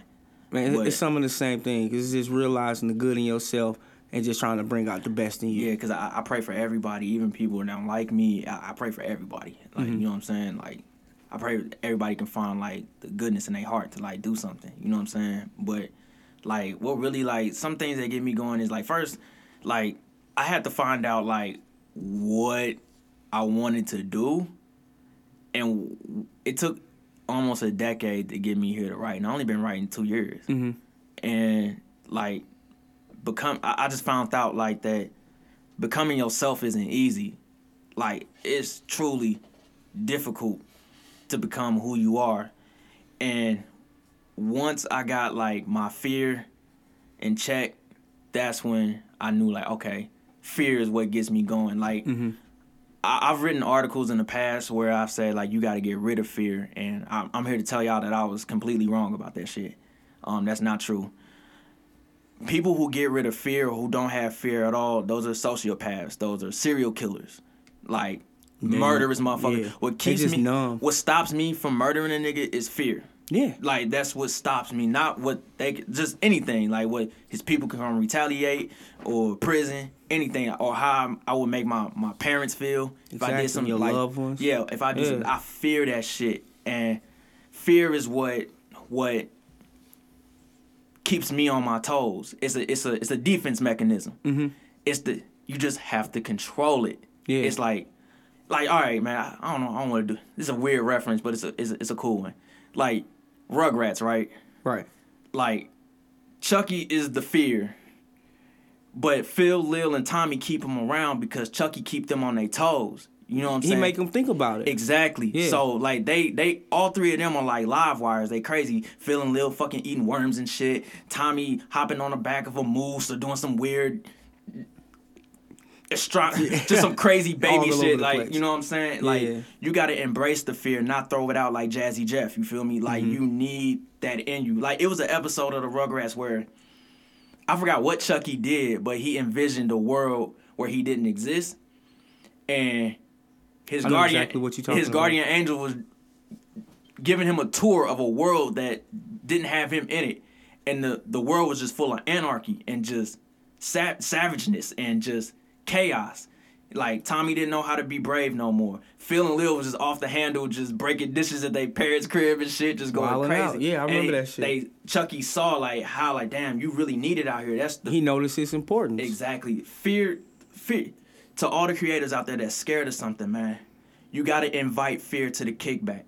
Mm-hmm. Give fear some gas. Give him some cognac. Like, hey, nigga, I got this. Like, we going to be good. You got to make fear walk side by side with you and be like, hey, I'm in charge. I got us, bro. And I appreciate what you do for me. Yeah. But this got to get done. And then there's going to be times where your fear is correct. And be like, hey, I told you not to do that. Hey, you right, fear. You held me down. You know what I'm saying? Mm-hmm. Like, you and your fear are tag team champions. You the New Age Outlaws. You know what I'm saying? Like, that's who y'all are. You don't get rid of that fear.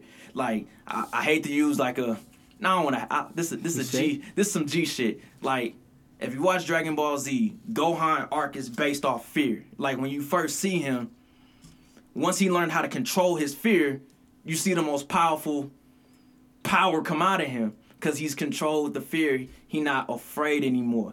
And, like, that nigga been had the juice since he fucked up his uncle, Raditz. You know what I'm saying? Like, that's how that shit happened. You know what I'm saying? He embraced his fear, and shit got cracking. Now, I heard he did some weak shit. I ain't caught up yet. But that's all that nigga Bo talk about at work is Dragon Ball Super. That nigga like, man, Gohan, he pissed me off, bro. Like, man, don't even tell me, dog. I'm on episode, like, 90, nigga. Like, I just seen who Jiren is, nigga. I don't know what the fuck's going on yet. Chill. Like, I can't keep up with it. This nigga be waiting for me to come to work to come talk about Dragon Ball. all of us are like that, dog. Like, when it come to, like, anime, where we work at, dog, like, everybody around me at my job is a creative. Like, I'm around, like, like-minded people all day. It's just the customers be on some weird shit that makes the job, like, okay, this shit unbearable. Yeah. But, yeah, we all, like, creators. We all talk about anime and just, like, music and all that shit, bro. Like... My coworkers cool as fuck. This is the first job where I got, like, some cool-ass coworkers. Like, and it's important in life at our age. Man. But then, with my fears, I had to realize that I was only going to get as far as the work that I put in. Like, if I ain't putting in work, I'm not getting no work. Right. But if I did the groundwork and focused and just really, like, okay, this is what I need to be doing at this time. Time management. And big. Yeah. And just, coming to terms with my fears, like, okay, why am I afraid of this? And what can I do to ease this fear? It's still there, but like you said, I got control of it. Yeah, it's always going to be there. It's going to be there. You're just like, hey, I got it, bro. Mm-hmm. Chill. Hit this tree. You know what I'm saying? We relax. We good, baby. Yeah. Like, we out here. We creative, bro. Let's go. We're going to find somehow, some way. We got to make it out the hood someday, you feel me? Then, now, this, I may seem psycho on this shit. This gets me going, man. I'm really that Money Mitch scene. Like, I love the game. I love this shit. Yeah. If I leave St. Louis, will they love me, dog? Will they love me? That's real shit. Like, I really be in the crib like, give me anything. I can write that shit, nigga. You know what I'm saying? Music reviews, movie reviews, creative topics, political shit. Fuck politics, but I could write about that shit if I wanted to. Like, and make it the Benny way, you know what I'm saying? Like, damn, Benny, like, he freaked that shit. I like how he did that. But look at Mitch. He loved the game. He put everything he had into it. And look what he got. Exactly, like... It paid off. I mean, we know I'm going to end of the movie, but, hey. Yeah. My nigga, they called him Money Mitch, you know what I'm saying? Come on now. Like, regardless... I see you shining, my nigga. Like, every day I'm playing the game, that's why I love to fail. I love to lose. Because that's like... That insert coin thing is popping back up on the arcade, and I got tokens. I'm keep back, playing. Baby. I'm gonna keep playing. Mm-hmm. Like, and that's why I love the game so fucking much. Like, I ain't gonna never stop writing, nigga. This shit to the death. Like, I've already established that last year. I'm like, yo, this is it. This is what I'm gonna do. I can do this shit until it's time. Like, you know what I'm saying? Like, this is what I do. It's like being like I can go that's to a gift. I can go to work and like regardless of how much like my jobs just suck the life out of me, it's like I have the game to look forward to after it. I'm just at work thinking like, man, I can't wait to write this. I can't wait. I'm just writing notes in my phone, writing notes in my head. I'm walking around the fucking job on some Rain Man shit, talking to myself like Jay-Z and the Fade the Black shit. When he first heard What More Can I Say, mm-hmm. he said, damn, I went into my Rain Man. Like, that's what I be. That's how, people want to know how I write. That's how I literally walk around my room talking to myself. Like, just talking to myself. You got to see how it sounds first, man. Man, like, I'm having full-blown conversations with myself, nigga. Like, nah, nigga, you tripping. For real? I'm tripping? Yeah, well, where at, dog? Right here after titties. Like, you need to put no comma right there. Like, you need to put titties and then prominence behind it. There you go. Titty prominence. I like it. Like, yeah. I'm just talking to myself at work, like, at work and at home like this. And I, my coworker's like, damn, what the fuck is wrong with Benny, man? He tripping. Like, nah, man, I'm creating over here, bro. I'm creating over here, man. Like, it's like being that kid that you hate school, but you couldn't wait to get to recess and gym. Mm-hmm. You ready to play kickball, man. You ready to play dodgeball, basketball. You ready to get out there. Catch a girl, get a girl. That's what you ready to do, man. Like, that's how it is. All the fun shit. All the fun shit. Fuck American history, B. Fuck geometry. I don't want this shit. I'm gonna be a writer. I just need to know the circumference of some titties, nigga. I don't need to know the circumference of a building, nigga. I don't give a fuck. Oh. Like, nigga, Titties. That's all we need, bitch. Titties. That's about it for me, man. And then, like, I guess, like, the last thing for me, I guess, is, like, the day itself inspires me. I don't think about the future anymore, like, much, mm-hmm. or the past too much. I'm really big on the day, because all I have today is this. I had this conversation earlier. And what I can do with it. And there's no success.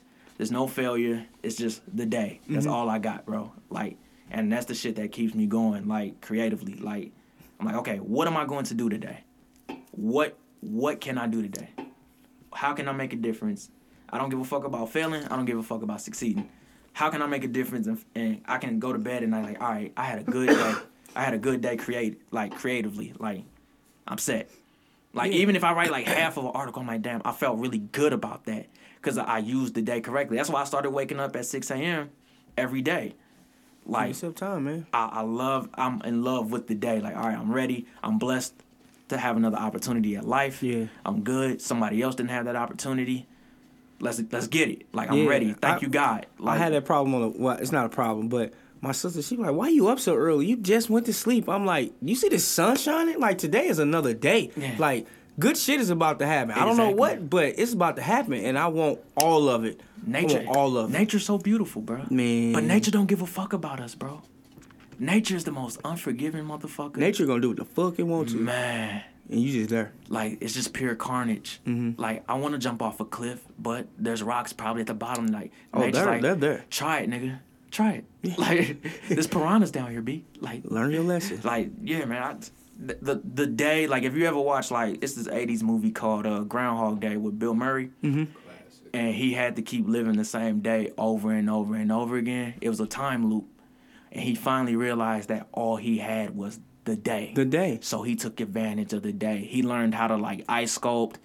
He didn't try to get over on niggas. At first, he was trying to finesse niggas and, like, rob banks and still, yeah, like, do crazy shit. But then once he found that didn't bring him no happiness, he tried to commit suicide. And then when he committed suicide, he still woke up again. Like, it's this time loop still going, bro. And it was like that time loop was trying to tell him, like, yo, all you have is the day. How are you going to get better today? Mm-hmm. So he started learning how to be an ice sculptor and helping people and shit. And then he was trying to finesse to get some pussy. Real happy. Like, he was... He get a, huh? No, I'll say... You said what happens? No, real happiness. Oh, okay. That's real shit. But, like, once he started taking advantage of the day and becoming a better person, the time loop broke. Mm. And that's what it's about. It's about the day, the present. And that's what I want to leave this episode on with y'all, man. Take advantage of today, because you're not promised tomorrow, man. I know we say that shit a lot, but it's true as fuck. You never know. Like, you never fucking know, man. Like, you never know. Do what you love. Start. If you got that camera and you're afraid to pick it up, man. I know. Cause, just see what happens. Right, because I used to give people shit like, oh, this nigga a photographer now? Nah, I'm wrong for that. I'm admitting right now, on Polite Coolery, I'm wrong for that shit. Pick that shit up. Fuck what I'm talking about. Pick that shit up, like, and do that shit and learn. And if you quit, cool, you quit. It wasn't in your cards. Something else may be on the horizon for you. Like the same, if you want to rap, start rapping. I know there's a lot of fucking rappers, and I make fun of that shit. But for real, if you think you dope, express that shit. You may be kicking some shit that I'm gonna be a fan of. You know what I'm saying? Like, do that shit. Know. If you want to be a producer, do that shit. You want to throw events, do it. Like, you know what I'm saying? Because all you got is today. Leave that legacy. And make the most of it. Leave that fucking legacy, man. Polite fucking Coolery, man. We out. Man, nah, wait, hold on. I got 283 likes, B. Hey, fuck, yeah, I'll let you have that one. Fuck Twitter. Hey, let me know. Matter of fact, I'm going to my Instagram right now. If I don't already follow who you talk about. I dare you to do the first person that pop up. Like, nah, she gotta be a woman. I'll play it. Oh, yeah, I'll play it. We've already... Okay, man. 283 likes. I want y'all to go to Instagram and follow this person. Give her... This is only women. Only women, nigga. So... Rappers, no. Niggas, no. Like, we're not doing this for the ladies. You know what I'm saying? 283 likes for The Kid Did That. She just started following me, and she's a dope fucking photographer, bro. Popped right up. Chloe Schneider. The Kid Did That. 283 likes for The Kid Did That, please. Get it done. Polite Coolery. Show her some Polite Coolery love. You know what I'm saying? Hit that follow button. Talk some business. You know what I'm saying? Her shit icy as a motherfucker, so she dope, man. I'm peeping game right now. Yeah, that shit right. You gonna get some dope ass work. You know, come with that business correct. Come with that bread. You know what I'm saying? Like we said, don't be on the BS. All right, man. That was my 283 likes. Fuck Twitter. We ain't doing tweet of the week. Blah. The mutiny. It's over. I'm muting niggas. All right, man. You didn't have one. You good? I'm good, B. Man, I'm following this week. Episode 3, man. Polite Coolery. Yeah, man. This was dope. I'm glad we had this conversation with the people out here. Shout out to Domino Effect. I'm already looking forward to episode 4. Keith Clare is slumped in the corner right now. Oh, he does! And he wiped the slobber off his chin. My nigga Keith he woke up like Frankenstein. He is up. Shout out to my nigga Pharaoh behind me with the camera work. That's my nigga for life. You know what I'm saying? Polite Coolery. Follow us on Instagram, Twitter. It's Polite Coolery together. No special shit. We the same on everywhere. We might get the Facebook popping pretty soon because I want to get some of my aunties on. You know what I'm saying? Facebook. I get some of my family. My family all on the north, man. You know what I'm saying? They're like, look, we only do Facebook, nigga, and a little bit of Instagram. I got some of those too. We ain't fucking. We ain't fucking with the Twitter and shit. But hey, Polite Coolery, man. We out. CBI 3 Eyes. We out. Peace.